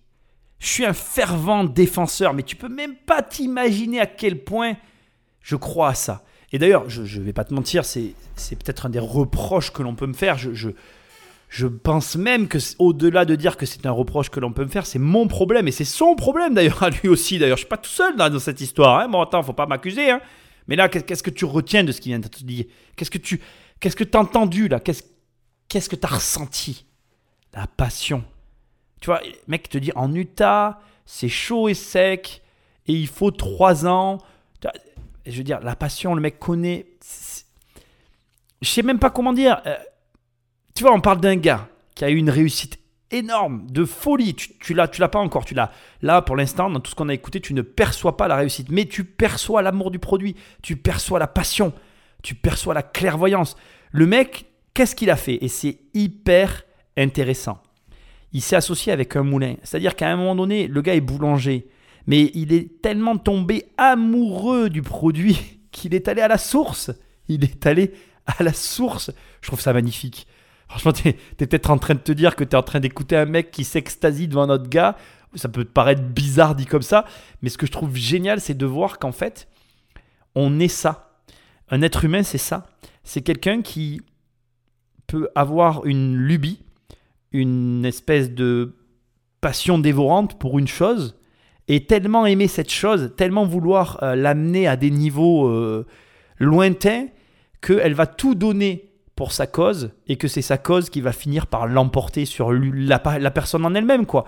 Et ce gars, il est transcendé par quelque chose. Tu sens dans sa manière de parler de tout ça que... Enfin, moi, c'est ce que je ressens. J'espère que tu ressens la même chose que moi. Tu vois que c'est un gars qui est passionné, qui, qui adore tout ça, et qui, et qui a finalement, qui a simplement fait que suivre sa passion. On se retrouve toujours avec notre fameuse force de la Trinité du début, et qui, dans cette espèce de, de, de, flow, en fait, euh, a, a- a saisi les opportunités qui étaient liées avec ce truc qui l'animait. Donc, tu vois, le gars, euh, il a suivi cette espèce de, de, de grands, euh, de grands couloirs sans se poser vraiment de questions.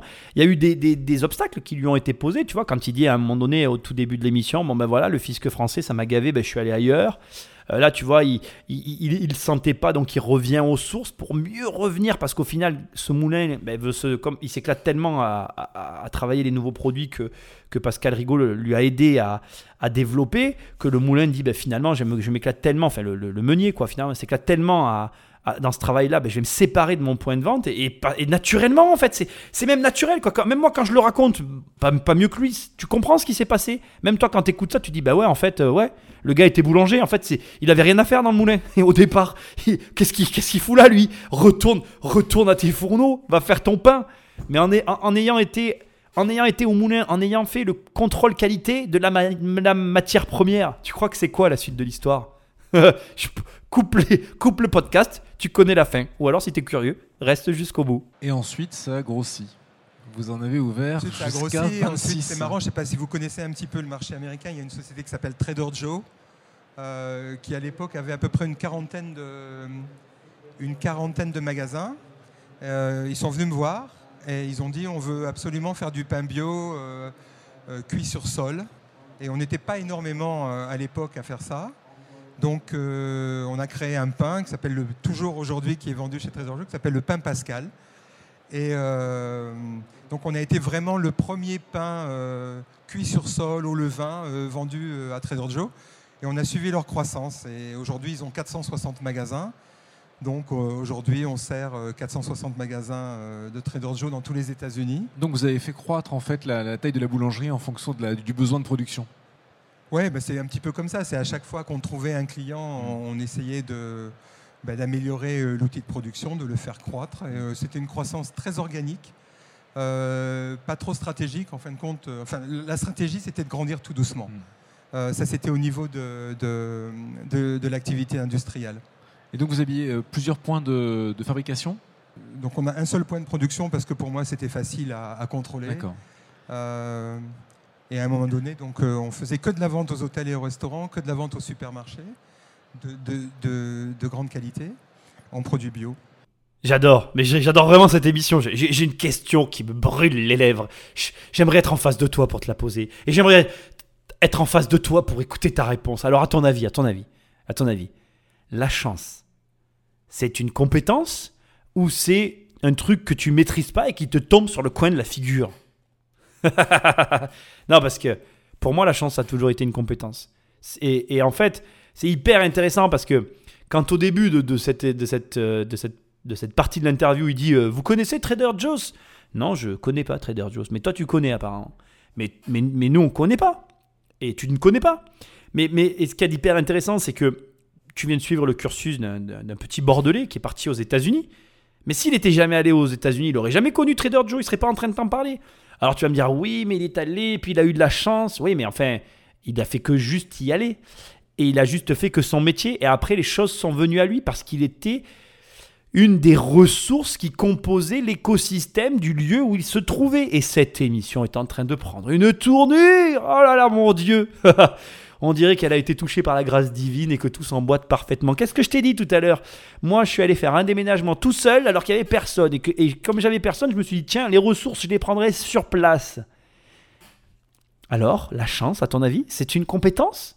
Ou bien c'est quelque chose qui te tombe sur le coin de la figure? Parce que tu pourrais me dire, oui, mais Nicolas, euh, comment t'allais savoir euh, qu'il y aurait des gens pour t'aider? Parce qu'il n'y a pas des gens dans la rue, quoi. Je veux dire, quand tu vas à un endroit dans une ville, il n'y a pas de gens. C'est, les villes sont désertes. Ben voilà. Tu sais, en fait, quand tu fais les choses, quand tu agis, quand tu as l'habitude de- de- de- de- d'évoluer dans un univers X ou Y, tu en connais sa composition.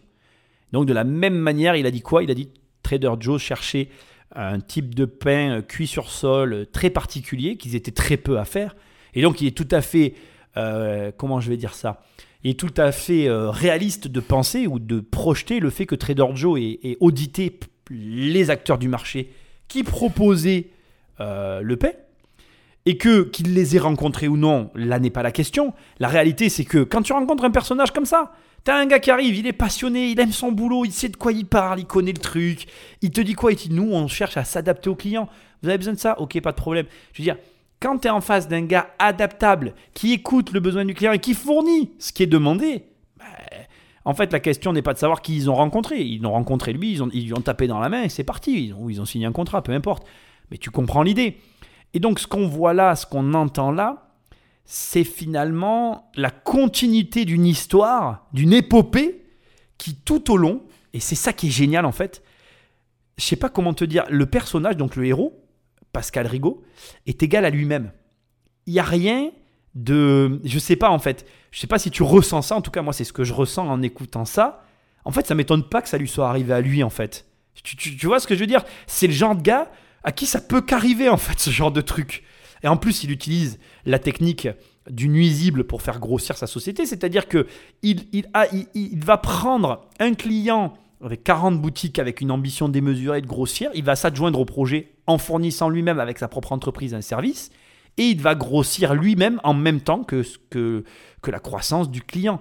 Donc c'est comme il le dit, et c'est la meilleure façon de grossir, c'est une façon de grossir qui est très lente, mais très sûre. Et quand c'est très sûr et très stable, c'est très difficilement déstabilisable et donc avantageux pour le PDG. Et c'est là où tu vois, euh, bah, finalement, moi, pour moi, tu retrouves le personnage en fait. C'est égal à ce qu'il est depuis le début de, de cette émission. Et je trouve ça génial. Donc toi, ce que tu dois retenir surtout, c'est qu'il faut arrêter de croire à la chance. La chance, elle n'existe pas en fait. Enfin, ou elle existe, mais elle existe parce que tu l'as fait exister au travers de tes actions et de ta manière d'agir. En fait, la chance, c'est toi. Et t'en as si tu décides d'en avoir. Et si tu décides de ne pas en avoir, eh ben t'en as pas. Et comme en général, les miracles, c'est comme les emmerdes, ça vole en escadrille, écoute-moi la suite. Et ensuite, Starbucks arrive. Non, avant, on ouvre un magasin. Ah, On ouvre des magasins. Euh, ça, c'est assez rigolo parce que je pense que parfois, il y a la part de, la part de chance, c'est pas à négliger euh, dans tout entrepreneuriat ou dans toute entreprise. Euh, donc, je décide de- d'ouvrir un petit point euh, de vente en centre-ville de San Francisco pour pouvoir livrer les, les, les hôtels et les restaurants en produits chauds le soir pour le dîner. Et avec uniquement cette intention-là. Et euh, l'endroit était sympa, et donc j'ai mis une petite euh, déco euh, devant où on, on consolidait les produits pour les, restaurants. Et il y avait marqué boulangerie, c'était assez mignon. Et puis on avait une table où le- le- les invendus, on, on voulait les vendre aux, gens qui passaient.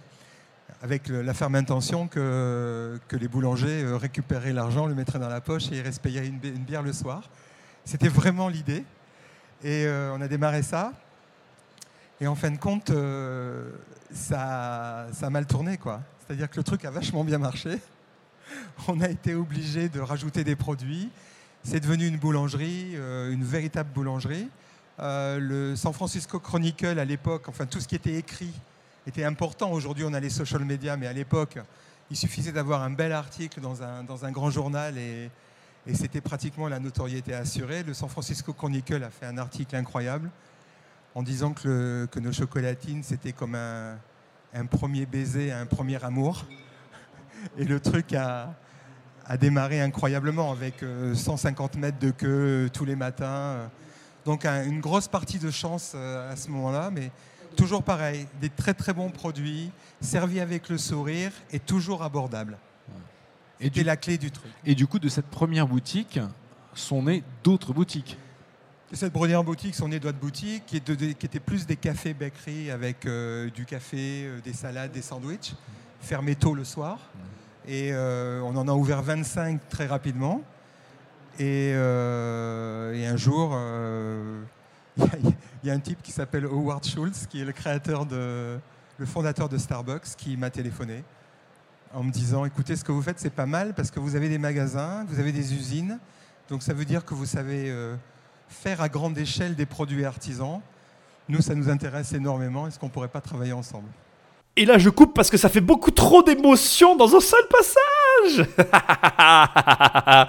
en fait, euh, en fait, c'est énorme parce que quand tu dis et ça a mal tourné, t'es là, tu te dis mais attends, c'est quoi la- la- l'association de mots là? J'ai pas tout compris à la phrase. Non, ça a bien tourné en fait. Oui, c'est ce qu'il veut dire, mais il le dit dans l'autre sens lui. j'ai trouvé ça trop drôle. Alors, c'est super. On dirait que l'émission a été écrite du début jusqu'à la fin. Alors que pas du tout. T'as vu, je parlais de la chance dans le passage d'avant où j'intervenais. Et là, il te dit, dans toute forme d'entrepreneuriat, il y a une énorme part de chance. Alors, je pense que c'est très marrant parce que je pense que les êtres humains, on a un besoin de rationaliser ce qui nous arrive ou de rationaliser ce qui se passe autour parce que ça nous rassure, tu vois. Donc peut-être qu'il a raison, alors peut-être que j'ai tort. Tu auras le droit, euh, bien évidemment. Je, reste ouvert d'esprit et tu as le droit de ne pas être d'accord avec ce point-là de mon analyse. Mais moi, quand il te dit que le, journal écrit que ces chocolatines étaient comme le premier baiser d'une adolescente, là où lui, il se dit qu'il a eu la chance d'avoir cet article, moi, je vois des années et des années de travail, de perfectionnement. De, quelque part, je vois un mec, un contrôlant. Tu es face à un contrôlant essaye de faire preuve justement de sang-froid parce que moi je m'amuse, je m'éclate. Franchement, je m'éclate en faisant cette émission. Vraiment, j'espère que tu t'éclates avec moi parce que j'adore en fait. Je trouve que c'est la quintessence de ce que tu dois être en fait. Si tu es ça en tant qu'investisseur, si tu as cette vision, cette façon de faire, cet amour, il n'y a rien qui t'arrêtera, mec. Et, crois-moi, tu, peux m'écouter, je suis là pour t'en témoigner, il n'y a rien qui m'arrête. Je veux dire, euh, il n'y a rien qui pourrait m'arrêter. Donc, euh, comme on est de la même famille, s'il n'y a rien qui m'arrête, il n'y a rien qui t'arrête. Et, et, je veux que tu sois comme ça parce que tu vois ce gars-là, là. Tu vois Pascal Rigaud. Tu vois ce mec qui dit Moi, j'avais une seule unité de production parce qu'elle était juste à côté, c'était plus facile pour le contrôle. Tu comprends quoi? Tu comprends que c'est un gars qui a une volonté, bah, j'avais envie de te dire, euh, de faire, mais c'est au-delà de ça. c'est quasiment, à mon avis, j'aimerais bien le voir dans le travail, en fait, c'est ce qui me manquerait à, cette émission, mais il a cette. Euh, cette volonté, ce désir ardent de produire le meilleur produit possible. Sinon, le gars, il serait pas allé travailler dans un moulin pour essayer d'avoir la meilleure matière première possible pour obtenir le meilleur résultat possible. Et donc, quand tu comprends tout ce, comment j'ai envie de te dire, quand tu comprends toute cette mécanique qu'il y a derrière, là où lui il te dit j'ai eu de la chance, moi je te dis mais non mec, t'as pas eu de la chance, ça fait 20 ans que tu bosses pour avoir ce résultat. Bien sûr que ta chocolatine c'est le premier baiser que t'as jamais eu dans ta vie quoi. T'es là, j'imagine tu vois, forcément. Et donc euh, l'attribuer à la chance, c'est le raccourci qui, toi, te fait te dire j'y arriverai jamais. Alors que pas du tout.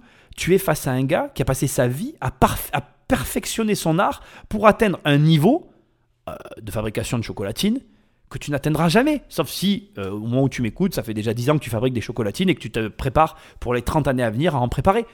Et, et tu comprends C'est ça qui fait que, en fait, certaines personnes vont attirer certaines choses et d'autres pas tu ne vas pas aller euh, écouter un mec lambda qui a rien de particulier.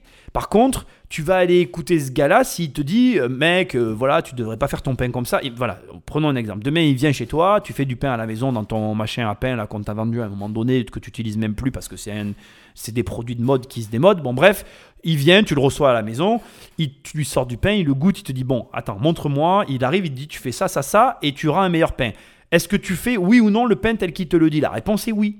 Parce que tu es en face d'un gars qui a une espèce de légitimité, mais surtout des années et des années de travail au service d'un produit pour atteindre la quintessence en termes de goût, parce que là on parle de goût, avec son produit, pour arriver au résultat. Et c'est pareil dans tout. Si tu écoutes un gars comme moi, qui adore analyser tous les systèmes possibles pour gagner de l'argent, qui aime regarder tous les types de placements financiers, qui a regardé pendant des années et des années les compositions des patrimoines des grandes fortunes, qui a passé du temps sur le magazine Forbes, tu le sais pas, j'en parle jamais d'ailleurs, c'est même pas Forbes, c'est Challenge, je me suis trompé, ma langue a, fourché. J'ai passé des années et des années avec le magazine Challenge et les 500 fortunes à les éplucher, à aller chercher leur montage financier pour comprendre comment ces gars-là faisaient, pour pas payer d'impôts, pour que moi je puisse m'inspirer de leur montage pour arriver. Bah, bah, c'est, tu veux dire, toi, tu lisais sûrement des livres, des mangas, des BD, tu joues aux jeux vidéo, j'en sais rien. Moi, je lisais ça.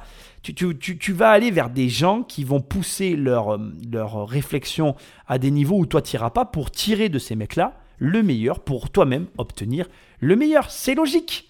Et donc, ce qui est hyper intéressant, c'est que lui, il appelle ça de la chance. Moi, j'appelle ça le résultat, ou plutôt le fruit de dizaines et de dizaines d'années de travail. Ce qui implique qu'au moment où tu crois que le gars a touché le soleil et qu'il va rentrer dans la boule de feu incandescente tel un dieu? Eh bien non. Au-dessus, il y a encore autre chose qui va lui tomber et tu vas voir. Là, on a du lourd. Oui, oui, du lourd et du très lourd. Et ensuite? Pas mal. Ben, ensuite, Vous avez accepté? euh, Aux États-Unis, enfin, je pense qu'il y, a des choses qui sont assez intéressantes. C'est, je pense qu'il faut euh, le pouvoir de dire non est important. Et pendant des années, on a dit non à plein de gens. Des gens qui voulaient grandir, des gens qui disaient que on allait en ouvrir 400 ensemble, etc., etc. Mais je crois que pour nous, enfin pour moi en particulier, et, pour ton entrepreneur aujourd'hui, je pense qu'il faut, quand on fait quelque chose, il faut le faire pour les bonnes raisons. Il faut avoir des valeurs assez costauds. Je pense que si on fait les choses pour gagner des sous, c'est pas forcément la bonne façon de le faire. Et moi, je voulais faire de la bonne boulangerie, du bon produit, abordable pour tout le monde. Euh, et, et, j'ai pas dérogé à, ça euh, d'un iota. C'est-à-dire que les gens qui venaient me voir, euh, soit ils voulaient le vendre cher, hmm. les produits, et ça m'intéressait pas parce que c'était pour une élite, et je trouve que c'était pas ça qu'il fallait faire. Soit ils avaient simplement pas les bonnes valeurs, qui correspondaient pas du tout à ce que je voulais faire dans le futur. On avait 1500 employés, on avait une super boîte, euh, je rentrais chez moi tous les soirs, euh, je voyais mes enfants grandir, etc. Donc j'avais aucune raison de, partir soit au plus haut franc euh, à ce moment-là. Le pouvoir du non. Je ne sais pas si tu mesures la phrase que tu viens d'entendre. Alors il a dit ça avec les États-Unis derrière, genre aux États-Unis, mais en vérité cette phrase, elle est valable partout. Le pouvoir du non. Je pense que tu n'imagines pas à quel point, déjà au départ, rien que le fait de dire non à quelqu'un est un pouvoir. Parce qu'aujourd'hui, et je le remarque de plus en plus, il y a énormément de gens qui n'arrivent pas à dire non en fait. Il y a, un problème avec ça, mais bon, je ne suis, pas, suis pas ton psy, hein, je ne vais pas t'aider, t'inquiète pas. Je pas cette prétention en plus, euh, chacun ses problèmes. Ne t'inquiète pas pour moi personnellement, j'ai pas de problème à dire non, j'ai assez de travail. Hein. Revenons donc au point. Le truc, c'est que le fait d'être capable de dire non, c'est réellement un pouvoir dans le sens où, quand tu peux te permettre de dire non à des offres, je, te laisse imaginer les offres. Parce que là, au moment où on est de son histoire, je ne sais pas si tu réalises, mais il a vraiment une grosse entreprise aux États-Unis. Donc on est vraiment sur des chiffres euh, qui, te feraient tourner la tête. Qui te feraient tourner la tête. Mais vraiment, je t'assure. Hein. Et c'est magnifique. Parce que là, on est dans le cœur de l'émission, on est à la quintessence de ce que tu dois apprendre, et tu dois apprendre une chose que j'essaye de te mettre dans la tête depuis le début. Tu ne travailles pas que pour l'argent. Si tu as lu mon livre, tu le sais. Si tu as lu mon livre, j'espère que tu l'as compris. Et si tu as compris comment ça fonctionne réellement, et si tu as compris un petit peu ce qui se passe dans cette émission, je pense que comme moi, tu as ressenti cette espèce de logique. Cette espèce de... Je ne sais pas comment je pourrais décrire ça je ressens dans le parcours de cet homme une forme de mysticisme.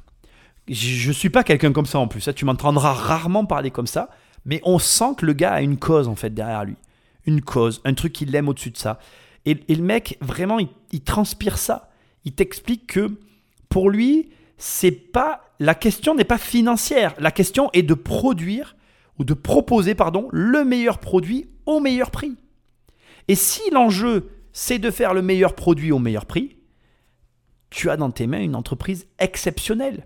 Mec, essaye de comprendre que aujourd'hui, euh, tu es dans cette situation-là tu es toi aujourd'hui dans un questionnement réel sur ta situation. Si tu m'écoutes, c'est que tu veux gagner de l'argent avec de l'immobilier, des placements financiers, avec juste et tout simplement un changement de vie pour toi qui se traduirait par des finances différentes. Mais le problème de ce raisonnement, et c'est ce que je lui reproche depuis le départ, c'est qu'il est tronqué, il, est, il est boiteux, il lui manque quelque chose.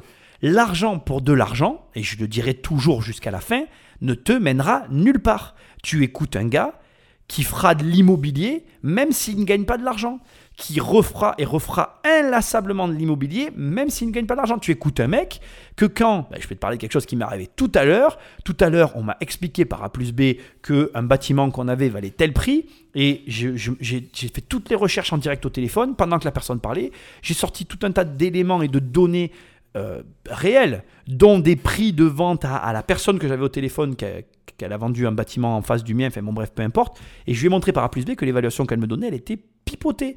Parce que j'aime tellement ce que je fais, je suis tellement capable d'arriver à me transcender, je pense que c'est le terme, mais j'en vois pas d'autre de toute façon, que, que c'est très difficile de me déstabiliser.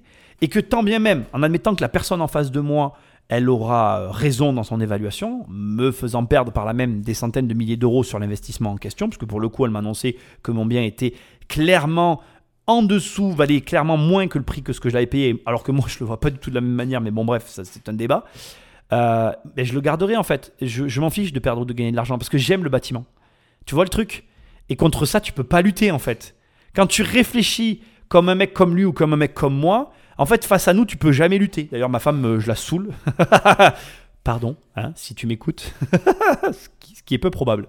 Mais c'est, l'heure de faire mon mea parce que parce qu'en fait, avec des gens comme nous, tu ne peux pas parler et je le sais au fond de moi. C'est rare de moi de, de le reconnaître, mais tu ne peux pas parler parce que même si tu me mets devant ma perte, ben je la garderai ma perte en fait. Parce que j'en ai rien à foutre parce qu'en général, ce que j'achète, je l'aime. Et comme je l'aime, même si j'ai perdu de l'argent, ben c'est pas grave en fait parce que je l'aime. Tu vois le truc? Et, là, en fait, c'est le pouvoir du non, il réside là. Et en fait, qu'est-ce qui se passe quand tu dis non à quelqu'un qui te fait une offre? Qu'est-ce qui se passe à ton avis quand tu...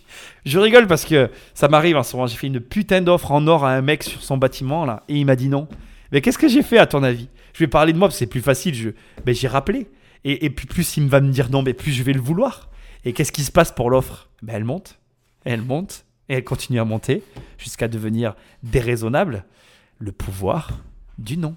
Et ce qui s'est passé avec Starbucks, c'est véritablement un, échange, une relation avec un gars assez extraordinaire qui voulait véritablement changer la façon euh, dont les Américains mangeaient chez lui. Donc Starbucks, c'est 60 millions de transactions par semaine. C'est une belle, belle grosse boîte. Et pour moi, euh, de pouvoir avoir une petite influence sur euh, 60 millions de transactions par semaine, c'était énorme. hein. C'est euh, c'est la France qui allait, euh, c'est la France qui va à Starbucks toutes les semaines. hein. Donc je me suis dit, bah, ça vaut le coup. euh, Qu'est-ce qu'on fait Comment on va faire? Ne serait-ce que de donner euh, la possibilité à ces Américains de manger des produits sans stabilisateur, sans arômes artificiels, c'est déjà énorme. Et, donc on est parti avec Howard qui a racheté ma société à l'époque et euh, avec un plan euh, extrêmement bien défini où on a refait toute la logistique aux États-Unis, où on a rajouté un freezer dans chaque magasin pendant trois ans. Un freezer par heure pendant deux ans et demi. On a installé. C'est vrai, c'est le plus gros, euh, le plus gros développement retail jamais, jamais effectué aux États-Unis du moins. Et on a, on a nettoyé tous les produits, on a enlevé les stabilisateurs, on a enlevé les améliorants, on a enlevé tout ça parce que justement, comme on pouvait aller surgeler du début à la fin de la chaîne, ça nous permettait d'avoir des produits sans, sans colorant, sans artificiel, sans améliorant. Et aujourd'hui, donc à Starbucks, euh, la grosse différence aujourd'hui euh, par rapport à, avant, c'est que tous les produits sont clean. Donc je suis assez fier de ça et c'était la raison pour laquelle on avait fait ce deal avec eux. 60 millions de transactions par semaine. Hein Parle pas de. Tu vois, c'est. Tu tu, prends. euh, allez, euh, c'est ta calculatrice déjà, tu la penches si tu as un iPhone, tu vois, parce que sinon ça, ça, ça, va pas jusque-là. Euh, ok. Et, euh, et derrière, après, si tu fais par exemple. Allez, on va faire un, petit calcul rapide histoire que, que ce soit rigolo. On va imaginer un café, euh, même pas un panier moyen par personne à 12 euros, tu vois, fois euh, 60 euh, millions. hein. Alors là, j'y suis, hein, par semaine. hein. Ça fait euh, 720 millions, hein, euh, fois 4, parce qu'il y a 4 semaines, tu vois. Ça fait 2 milliards 8 euh, par mois. Voilà. Et sur, sur, sur, euh, sur un calcul de merde, hein, parce qu'il n'y a rien qui est travaillé derrière, tu vois, à ce niveau-là. Donc j'ai pas envie de- d'en savoir plus en vérité. Mais ce qui est hyper intéressant derrière les chiffres, moi j'aime bien mettre des chiffres, mais euh, ce que je trouve hyper intéressant dans, dans ce passage-là, euh, c'est que d'abord la première chose qu'il faut que tu retiennes, c'est que ce qu'il a fait choisir Starbucks, qui a fait accepter l'offre de Starbucks à Pascal Rigaud, c'est la relation qui s'est installée. Et ça, je veux qu'on en parle parce que je vais pas te mentir, ça m'arrive en immobilier. Tout à l'heure, c'est marrant, des fois je ne crois pas du tout au destin, tu vois, mais là, cette émission, elle, a, elle a un air de destinée en fait. On a tous une destinée. Bon, je vais arrêter de chanter, on n'est pas sur Rire et Chanson. Euh, ou sur Radio Nostalgie, j'en sais rien. Euh, tu sais, dans mon intervention précédente, je t'ai dit que j'appelais souvent un gars, et, euh, et, et c'est vrai qu'à force d'appeler quelqu'un, tu crées une relation avec lui. C'est-à-dire que tu l'appelles, il te connaît, il, sait qui tu es, il a créé un lien, et, euh, et finalement, et finalement, ce lien que tu es en train de créer, il va jouer dans ta négociation derrière. Alors là, je parle en immobilier, bien sûr. Il va jouer dans ta négociation le jour où tu vas devoir passer à l'acte. Et- et là, l'air de rien, En rigolant entre trois analyses, tu viens d'apprendre une technique d'une redoutable puissance dans la négociation. Alors, on va pas se mentir, je vais pas faire genre, c'est quelque chose de simple à mettre en place. Déjà parce que euh, il faut que tu te retrouves dans une situation de non, il faut que tu te retrouves dans une situation de résistance, il faut que tu sois en lien direct avec la personne venderesse ou vendeuse ou vendeur. Et surtout, il faut que tu sois dans une position où toi, tu peux te permettre de laisser passer du temps. Et ça, on va pas se mentir, c'est pas en étant débutant que ça va être possible pour toi. Ça va plus toucher des mecs comme moi où finalement, dans mon roulement de vente, tu vois, euh, je vais t'expliquer rapidement. On parle d'une opération sur laquelle j'ai fait une offre il y a maintenant six mois, euh, peut-être un petit peu plus. Euh, à ce moment-là, quand j'ai fait l'offre, j'étais en position d'achat. Au moment où je te parle, quand tu vas écouter cette émission, je ne suis techniquement plus en position d'achat, mais dans quelques semaines, je serai à nouveau en position d'achat et, au demeurant, ça va encore évoluer. Et l'année prochaine, au cours du premier semestre, donc dans les six premiers mois, je serai aussi à nouveau en position d'achat. Ce qui veut dire que si tu reprends mon cursus, sur finalement une année, tous les trimestres, je suis en position d'achat. Ce qui veut dire que je peux me permettre d'établir ce genre de relation avec des vendeurs, puisque même si il y a un revirement de situation, alors que je ne suis pas en position d'achat, je peux donner des dates à partir desquelles on pourra envisager de mettre en œuvre le deal. Donc tu vois, il y, a, des paramètres extérieurs à prendre en considération. Alors tu peux avoir de l'argent, ou tu peux tout simplement vouloir te dire que tu veux attendre l'affaire. Ça, je te le déconseille, mais ça reste une possibilité. Te dire que bon, mais voilà, c'est cette affaire-là que tu veux faire, et dans ces cas-là, comme c'est celle-ci que tu veux faire, ben, tu restes focus dessus. Le problème de cette stratégie-là, c'est que au demeurant, tu perds d'autres affaires. C'est une réflexion à mener, mais je ne vais pas la mener avec toi maintenant. Mais par contre, ce que je veux te dire, c'est que là, on est clairement dans un positionnement euh, intéressant d'un point de vue d'un vendeur et d'un acquéreur. La mise en place d'une relation où d'un côté, on a une personne qui n'est pas vendeuse réellement, ou plutôt en réalité, quand on entend les arguments de Pascal Rigaud, ce qui l'a touché, c'est le fait d'avoir une influence en termes de qualité sur un volume client euh, relativement important, puisqu'on parle d'un volume de personnes égal à la population française. Enfin, c'est 66 millions de Français, maintenant on est 67 millions. Et euh, là, il te parle de 60 millions de clients. Bon, hein, à ce niveau-là, on va pas chipoter pour 7 millions de personnes, mais tu comprends ce que je veux dire. Donc pour lui, ça a été ça le facteur réellement déclencheur, même s'il y avait de l'argent derrière. Et je pense qu'il n'en parle pas. Il a cette air décontracté parce qu'aujourd'hui le deal est fait et que finalement, bon, ben pour lui, voilà, maintenant quand tu arrives à ces niveaux-là, si tu veux, l'argent est, à encaisser, le patrimoine euh, est, comment dirais-je, déployé, tu es assis dessus, et donc on n'est plus dans le même euh, registre. D'où le côté assez, je vais dire, détendu de la discussion. Et aussi, je vais le préciser à ce stade, ça explique aussi peut-être la manière de, de raconter l'histoire. Et ça, je voudrais que tu l'entendes. Faut jamais que tu te compares avec ce genre d'histoire c'est le moment pour moi de placer ça. Je n'aurai pas d'autre moment de te le dire. Il faut bien que tu comprennes une chose. Quand on s'assoit et qu'on fait une interview, moi, qui, qui, tu veux, n'importe qui, et qu'on raconte une histoire passée, on la vit, ou plutôt on, raconte cette histoire en l'ayant vécue au passé. Merci Nicolas, tu m'apprendrais. Je me, je me reformule. On, la raconte avec le recul et avec euh, le présent.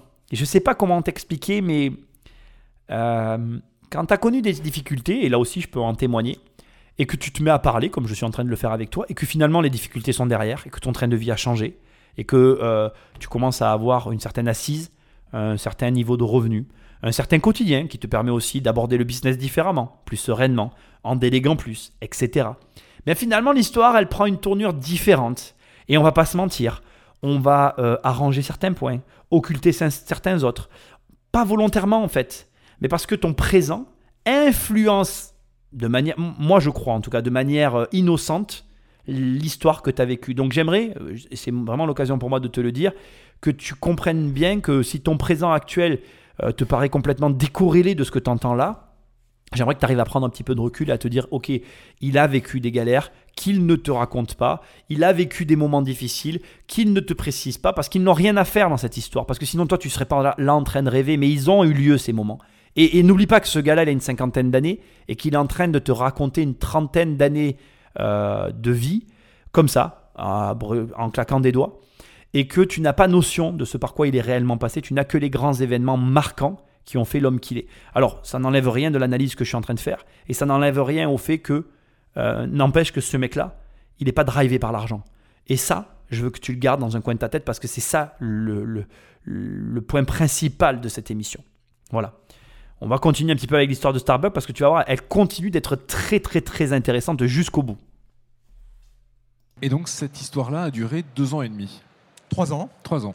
Deux ans et demi, c'est quand j'ai commencé à en avoir un peu marre. C'est ça, d'accord. Donc six mois plus Mais, tard, euh, on a fait, mais, en partant de tout ça, je, je pense que c'est assez important de, de- de revenir là-dessus. C'est qu'aujourd'hui, Starbucks, par exemple, et personne ne le sait, et vous allez voir, c'est pour ça que je suis parti en fin de compte, euh, utilise des ingrédients euh, extraordinaires. Alors, ils font, euh, on a créé pour eux un sandwich qui s'appelle le Reduced Fat Turkey Bacon Sandwich, qui était un sandwich euh, tout petit avec 220 calories, des English muffins complètement bio, euh, des, euh, du blanc d'œuf de poule euh, élevé, comment on dit cash free en français, enfin élevé en plein air. en plein air, un véritable fromage qui a été affiné pendant plus d'un an et un, bacon de dinde qui venait d'un petit, euh, d'un petit producteur du Texas. Donc ce sandwich est absolument incroyable et euh, ils en avaient un euh, qui faisait à peu près 550 calories avant et on a essayé de remplacer ce produit-là avec le plus grand mal du monde parce que bien sûr ils en vendaient 80 000 exemplaires par, par jour donc ils prenaient des risques à vouloir changer ce sandwich. Et, moi, j'étais là avec mon petit sandwich de 220 calories à essayer de le pousser, à leur dire les gars, c'est absolument ça qu'il faut faire. Euh, euh, si vous voulez changer les habitudes de consommation dans ce pays, c'est par des produits comme ça qu'il faut commencer. Et j'ai eu le plus grand mal possible euh, pour y arriver, mais un jour, ils étaient tous à, Seattle en train de, discuter. J'ai proposé mon, mon produit, et enfin, quand je dis mon produit, le produit de toute une équipe qui avait bossé là-dessus pendant des, mois. Et, et les gars disaient non, non, c'est pas possible, on peut pas prendre le risque de, de, cannibaliser un produit qui fait 80 000 exemplaires par jour. Et euh, je leur ai dit, mais les gars, entre ces deux produits-là, lequel vous préférez, lequel vous donneriez à votre famille? Et les types m'ont dit, bah, attends, sans contestation possible, c'est le petit là. Et je leur ai dit, écoutez, donc vous êtes capable de, de prendre ce produit-là, de le donner à, vos, à votre famille, mais vous n'êtes pas capable de le donner à vos clients. Et je leur ai dit, mais quel genre de société êtes-vous? Et les types ont dit, c'est très bien, on a compris, on a fait un test dans 2000 magasins. Aujourd'hui, on en vend 180 000 par jour de ces sandwichs-là. Donc ça donne aussi un petit peu l'idée que quand on fait les choses pour les bonnes raisons, avec les bonnes valeurs, et quand on s'accroche absolument et quand on est indestructible sur ces valeurs et ce qu'on veut arriver à réussir, il y a des moyens de, de faire aujourd'hui de la super bouffe à très grande échelle. La leçon. La leçon et la motivation qui m'a poussé à choisir cette interview. Alors je vais tout te raconter à ce stade, euh, je ne vais pas prendre trop de temps parce que l'émission est assez longue, j'en suis désolé, mais bon c'est intéressant je pense. Faut que tu saches qu'au début cette émission, euh, je l'avais pas du tout construite comme ça. Je l'ai construite trois fois. Tu es en train d'écouter un podcast qui a été construit trois fois. Donc euh, tu imagines le boulot derrière. Hein je, je- hein voilà. Vais pas me plaindre. J'ai pas de problème. J'aime ce que je fais et j'essaye de te délivrer la meilleure qualité possible. Et en fait, j'étais parti sur une émission euh, antérieure à cette interview de Pascal Rigaud, où on se concentrait réellement plus sur sa manière de travailler et la vision qu'il avait des produits. Une vision que je partage avec lui. Et j'en profite aussi pour ouvrir une parenthèse, parce que j'ai vraiment envie de l'ouvrir. Je ne devrais pas faire ce que je vais faire, mais je vais le faire. Combien d'entre vous, oui, toi qui m'écoutes, qui m'envoie des messages et qui me dit Qu'est-ce que tu penses de la formation d'un tel? Qu'est-ce que tu penses de cette formation qui est en promotion cette semaine? Et comme il y a 80. Je vais pas donner de pourcentage. il y a un gros pourcentage de, de formations que je vendrai même pas à ma mère. Ben, euh, en vérité, je réponds à aucun de vos messages, surtout quand il y a écrit ça dessus. Parce que euh, d'abord, je ne sais absolument pas ce qu'il y, a- dans aucune des formations. Deuxièmement, euh, je ne sais pas si vous connaissez mon processus de construction de formation. C'est que si je suis très long euh, dans tout ce que je fais, c'est parce que euh, j'accorde une grande importance à, ce que je produis de l'autre côté, comme pour les personnes qui achètent des programmes, et que je considère que pour moi, c'est une insulte quand j'entends des personnes qui, qui font le- ce métier-là, parce que pour moi c'est un métier, hein, que je vous le dis, hein, travailler sur le web c'est un métier. Pour vous, c'est gratuit à écouter. Euh, pour, pour les gens qui font ça, c'est un boulot. Quand je vois le travail qu'il y a derrière, c'est un travail de malade. D'ailleurs, si je fais plus de vidéos, c'est parce que c'est trop de travail et que j'ai plus le temps. Euh, et euh, je, je, suis un gros maniaco de mes, mes programmes, même de mes podcasts. Il y a des podcasts que j'ai pu enregistrer plus de trois fois. Donc quand tu vois que le podcast il dure une heure, comment te dire? Trois fois une heure plus le montage. En gros, pour te donner des chiffres, j'aime bien donner des chiffres, euh, tu peux multiplier le temps d'une émission par 5 pour le montage. C'est-à-dire que si tu fais une émission, euh, tu écoutes toi une émission d'une heure, toi tu sais que derrière il y a 5 heures de montage. Voilà. Donc ça te donne un, un ordre d'idée du travail qu'il y a. Et Pascal Rigaud, il, dit des choses hyper intéressantes. Il dit, euh, c'est une phrase que j'ai toujours dit, ça m'a fait plaisir. Alors lui, il dit la famille. Lui, il dit, euh, est-ce que vous, ce sandwich, euh, vous le vendriez euh, à, votre famille Enfin, lequel des deux sandwichs vous vendriez à votre famille? Donc euh, incontestablement celui de Pascal Rigaud, puisque l'autre, euh, 550 calories contre 250, et sûrement des, additifs et des produits de mauvaise qualité dans, le, dans le premier best-seller, donc 80 000 unités. Ce passage, pour moi, il est mythique aussi pour ça, parce que je ne sais pas quelle est ton activité, je ne sais pas ce que tu fais dans la vie, on ne se connaît pas. Enfin, je suis pas, en tout cas, je ne peux pas te voir. On, on ne se voit pas et je ne te connais pas. Mais là, on parle d'une entreprise qui vend 80 000 unités de quelque chose dans une journée. Donc, je ne sais pas quels sont tes standards, mais si tu as des standards de vie, des standards financiers, tes standards, c'est de la merde. Voilà, je te le dis. Comme je le dis souvent, je suis un peu énervé parce que ça m'agace. Des fois, je vois des mecs qui me, euh, avec qui je vais auditer, avec qui je vais parler, qui m'appellent parce qu'ils ont des problèmes. Oui, moi, je veux gagner euh, 5000 euros par mois. Putain, là, on te parle d'une société qui vend 80 000 produits par jour. Alors, putain, apprends à te fixer des objectifs. Ça, c'est pareil. Combien je vois d'entre vous, vous savez pas vous fixer des objectifs? Alors bien sûr, attention, viens pas voir et me dire Nicolas, j'ai écouté ton, ton émission, je voudrais créer une boîte qui va vendre 80 000 produits par jour. Non, on n'arrive pas à ça du jour au lendemain. Mais putain, il vous faut apprendre, et ou plutôt comprendre euh, la réalité d'un marché. Je crois les gens, la plupart des gens sont complètement déconnectés. Bref, je reviens parce que là je me suis complètement égaré. Moi, ce que j'aime avec Pascal Rigaud, c'est que euh, il arrive, voilà, il a, vraiment ce souci de qualité, ce souci du produit, et il dit lequel des deux tu vendrais à ta famille? Tu dois agir de la même manière. C'est pareil. Quand tu vois une promesse d'un programme, d'une formation, quand tu vois quoi que ce soit, et que tu, tu la commences à la regarder et que tu es intéressé. Si tu l'achètes, tu l'achètes. Si tu l'achètes pas, tu l'achètes pas. Mais peu importe le choix que tu fais, assume-le moi, je me pose souvent la question, quand j'ai un doute sur quelque chose, je me demande si je pourrais proposer cette chose à ma mère. Si je me réponds non, ben je l'achète pas. Voilà, c'est tout terminé. Point de la discussion, il n'y a plus de débat. Je passe à autre chose. Mais avoir des regrets, revenir dessus, poser des questions à d'autres gens sur des trucs qu'on ne connaît pas, c'est débile. Comme il dit, soyez fort de vos convictions et assumez-les. Assume tes convictions.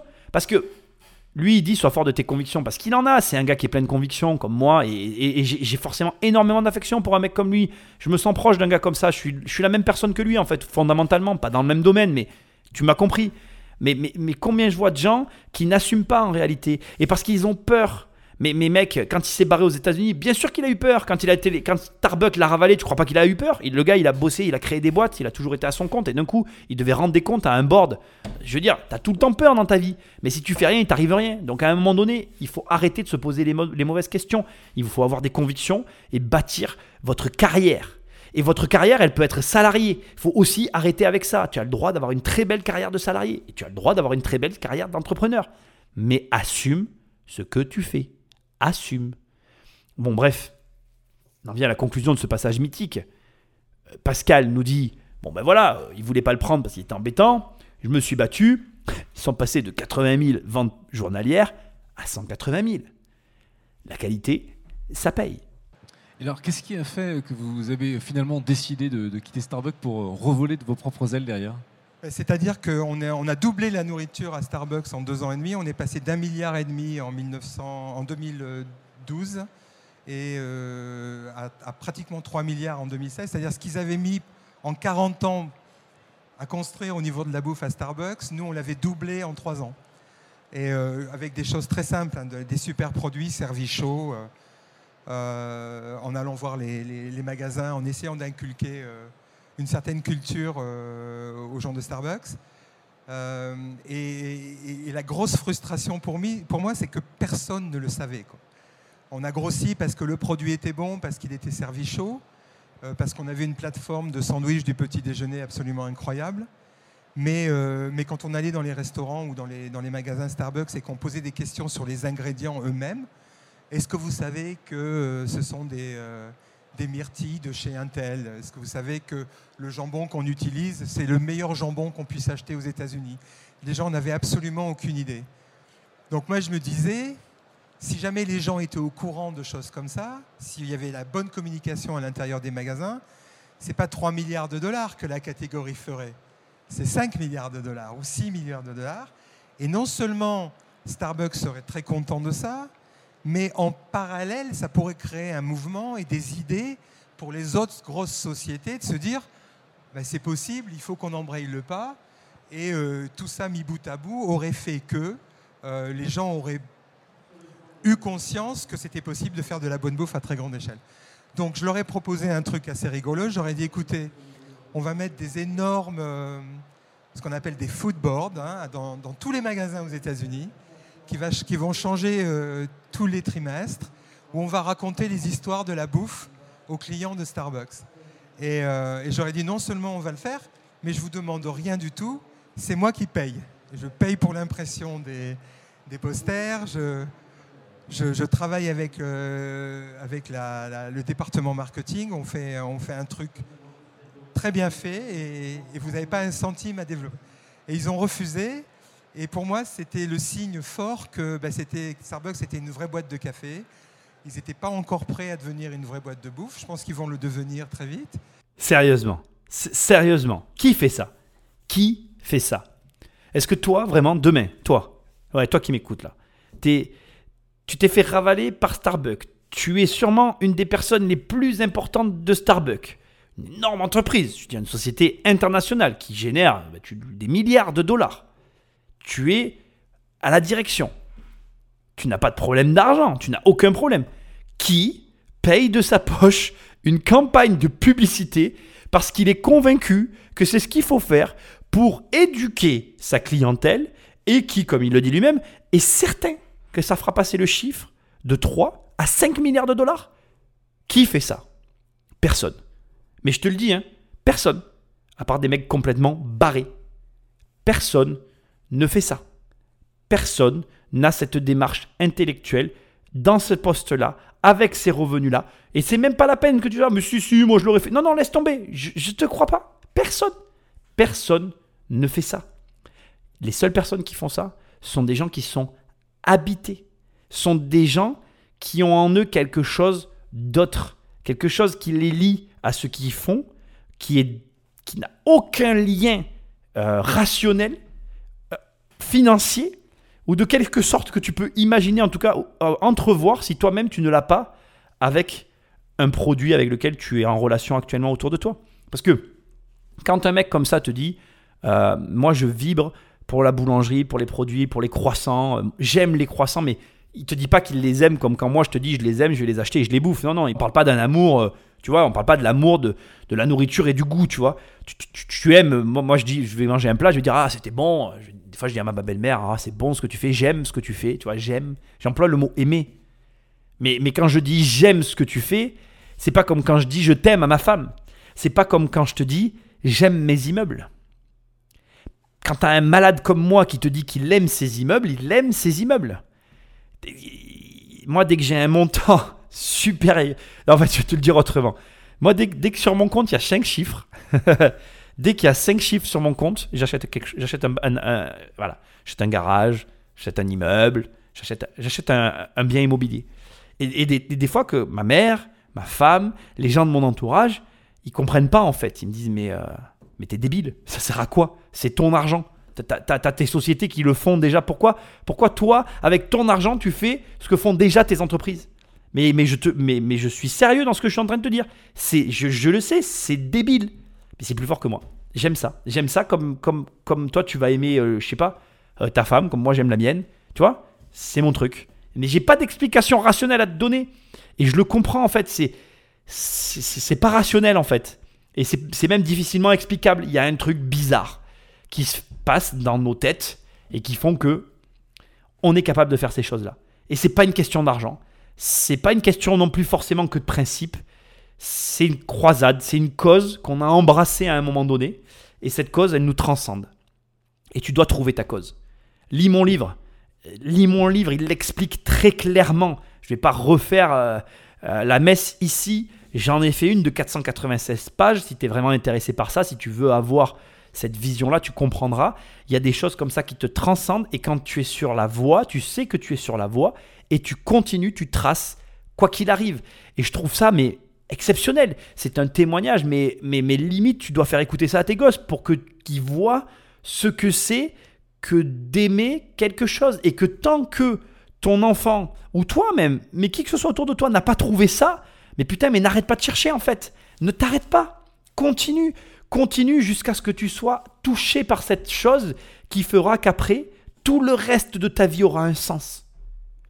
Tout le reste de ta vie aura un sens tout simplement parce que tu feras la chose qui dépassera tout le reste et qui fera que, quoi qu'il advienne, quoi qu'il arrive, argent pas argent, bonheur pas bonheur, le fait de simplement faire ça au quotidien fera que tout le reste autour ira comme tu veux. Et moi, c'est ce que je ressens quand j'entends ça. Il n'y a aucun mec qui donnerait son argent personnel à l'échelle d'une boîte comme Starbucks pour faire une campagne de publicité. Parce que on ne parle pas de montant, mais c'est juste dingue ce que tu entends là.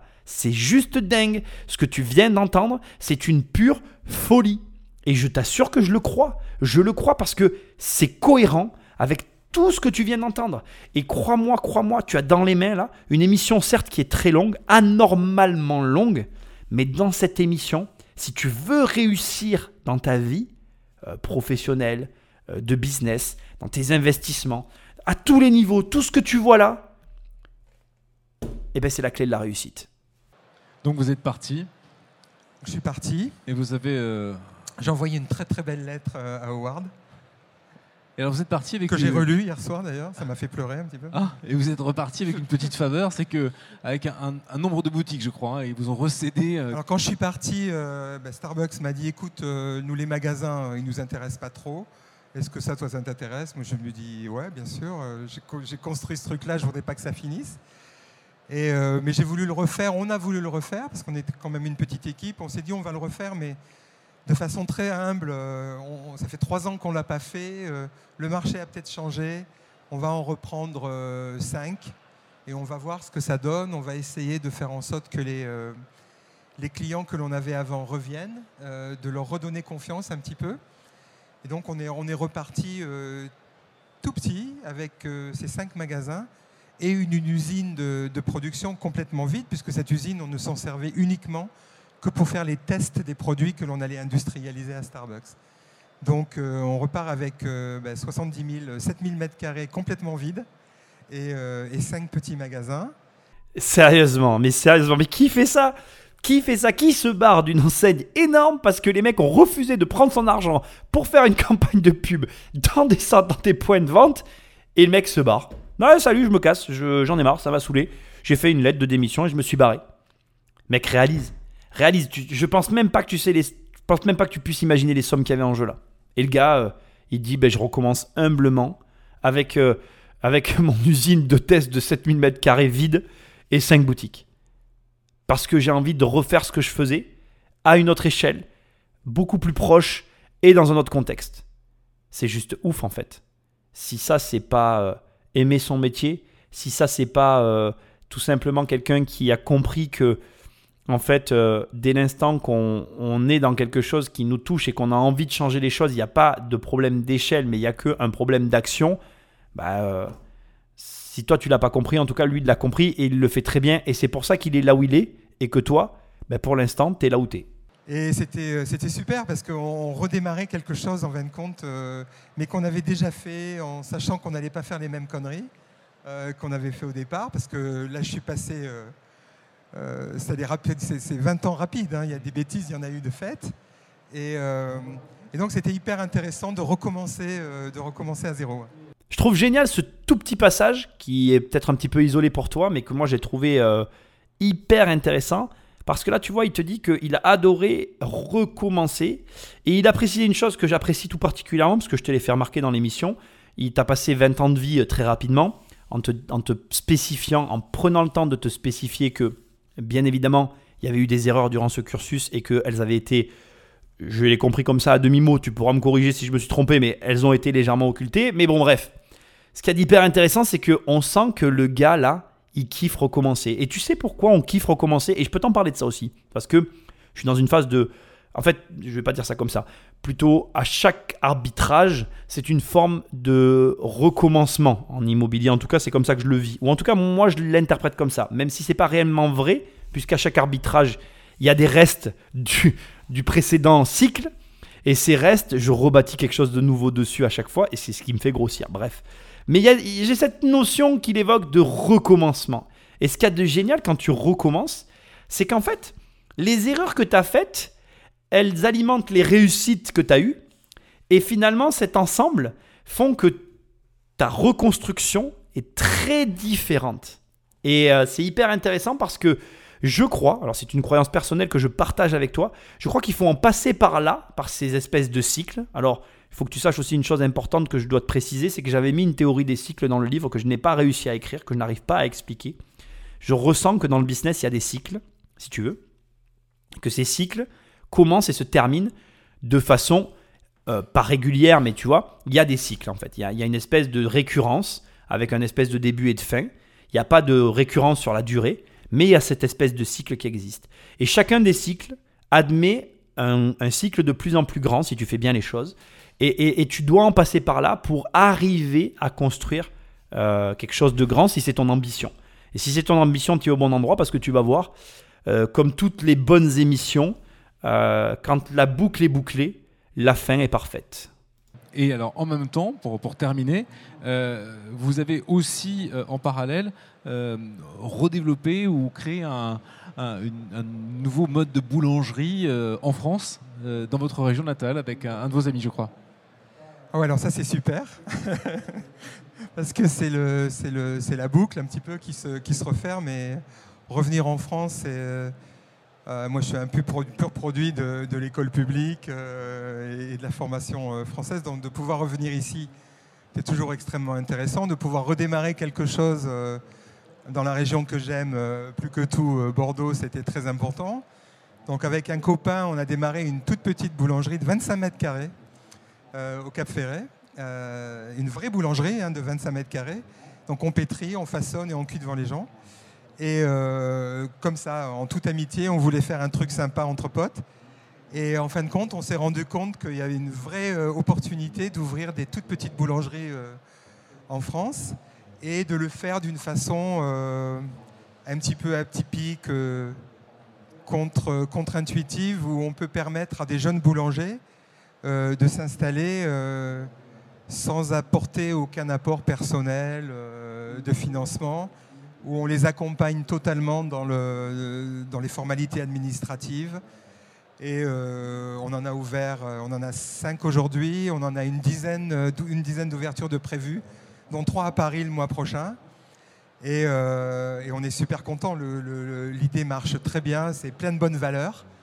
Et ça, ça permet euh, d'imaginer une alternative euh, à la boulangerie telle qu'on la connaît aujourd'hui. C'est certainement pas pour, euh, pour être des concurrents de ce beau métier ou de la profession qui existe aujourd'hui, mais c'est de pouvoir dire qu'il existe une autre façon peut-être d'imaginer la boulangerie en France dans un pays très traditionnaliste, etc. Donc moi je suis, je suis, aux anges, on a une équipe incroyable et Enfin, on est tous animés par le, même ressort de, remettre le geste et le visage de l'artisan euh, au premier plan. D'où tu viens, où tu vas, et ce qui compte vraiment pour toi.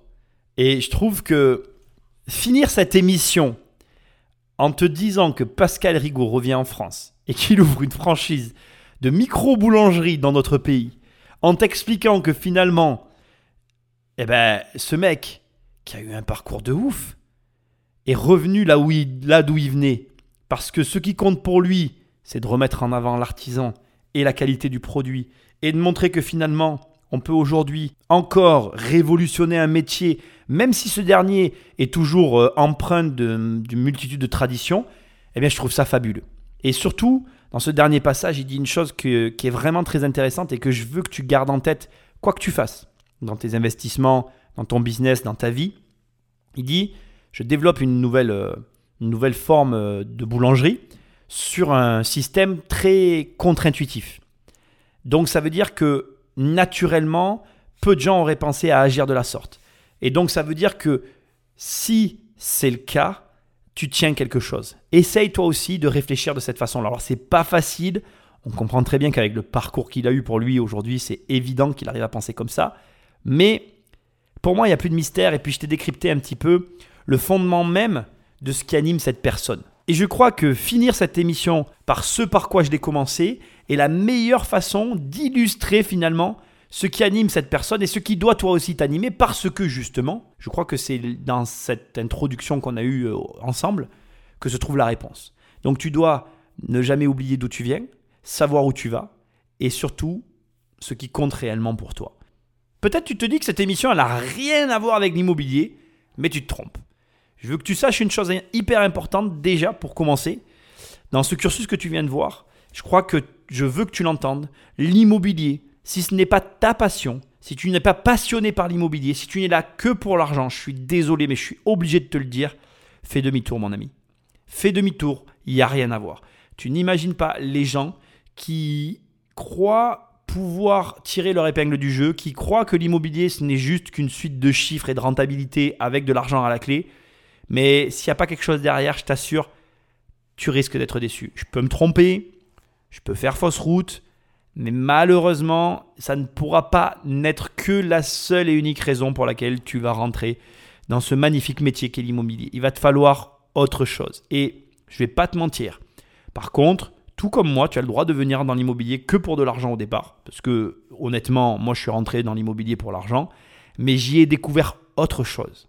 Et crois-moi, crois-moi, si j'y avais pas trouvé autre chose, j'y serais pas resté. Je n'y serais pas resté. Pourquoi? Parce que les contraintes peuvent certaines fois ne pas être égales au gain. Alors, euh, ça dépend des fois, parce que des fois c'est l'inverse quand même, on va pas se mentir. Et il y a de l'argent à gagner, on va pas non plus se mentir. Je veux pas faire genre non, ne viens pas, je garde le gâteau, c'est pas du tout ça, non. Mais je veux que tu l'entendes. C'est surtout très difficile quand on commence en fait. Et c'est ça le problème. C'est les premières années qui sont dures. Et plus tu vas avancer, plus ça va être facile et plus il y aura de la lumière, et là-dessus non plus, je veux pas te mentir, ça devient de plus en plus confortable avec les années. Mais il y a quelques années à passer. Il y a une barrière à l'entrée de quelques années qui sont un petit peu difficiles. Et je voulais vraiment que tu vois le, profil de Pascal Rigaud. Alors, certes, au début, je n'avais pas prévu que tu le vois comme ça, mais là, tel que je l'ai décrypté, tu as vraiment la quintessence de ce qui fait ce personnage. Et je reste sur ce dernier point que j'ai dit à un moment donné dans l'émission. J'ai dit, il y a une forme de mysticisme qu'on peut voir dans cette espèce de parcours, comme si les choses s'étaient bien emboîtées pour lui. Je veux que tu saches que elles se sont aussi super bien emboîtées pour moi. Et en fait, elles s'emboîtent super bien pour tous ceux qui se laissent la porte ouverte à ce que des bonnes choses leur arrivent. Garde ça en tête, c'est hyper important. C'est là que je te quitte. J'espère que tu as aimé cette émission. Pense à me laisser une note. Pense aussi que tu peux récupérer les 100 premières pages de mon livre Devenir riche sans argent. Et moi, je te dis à très bientôt dans une prochaine émission. Salut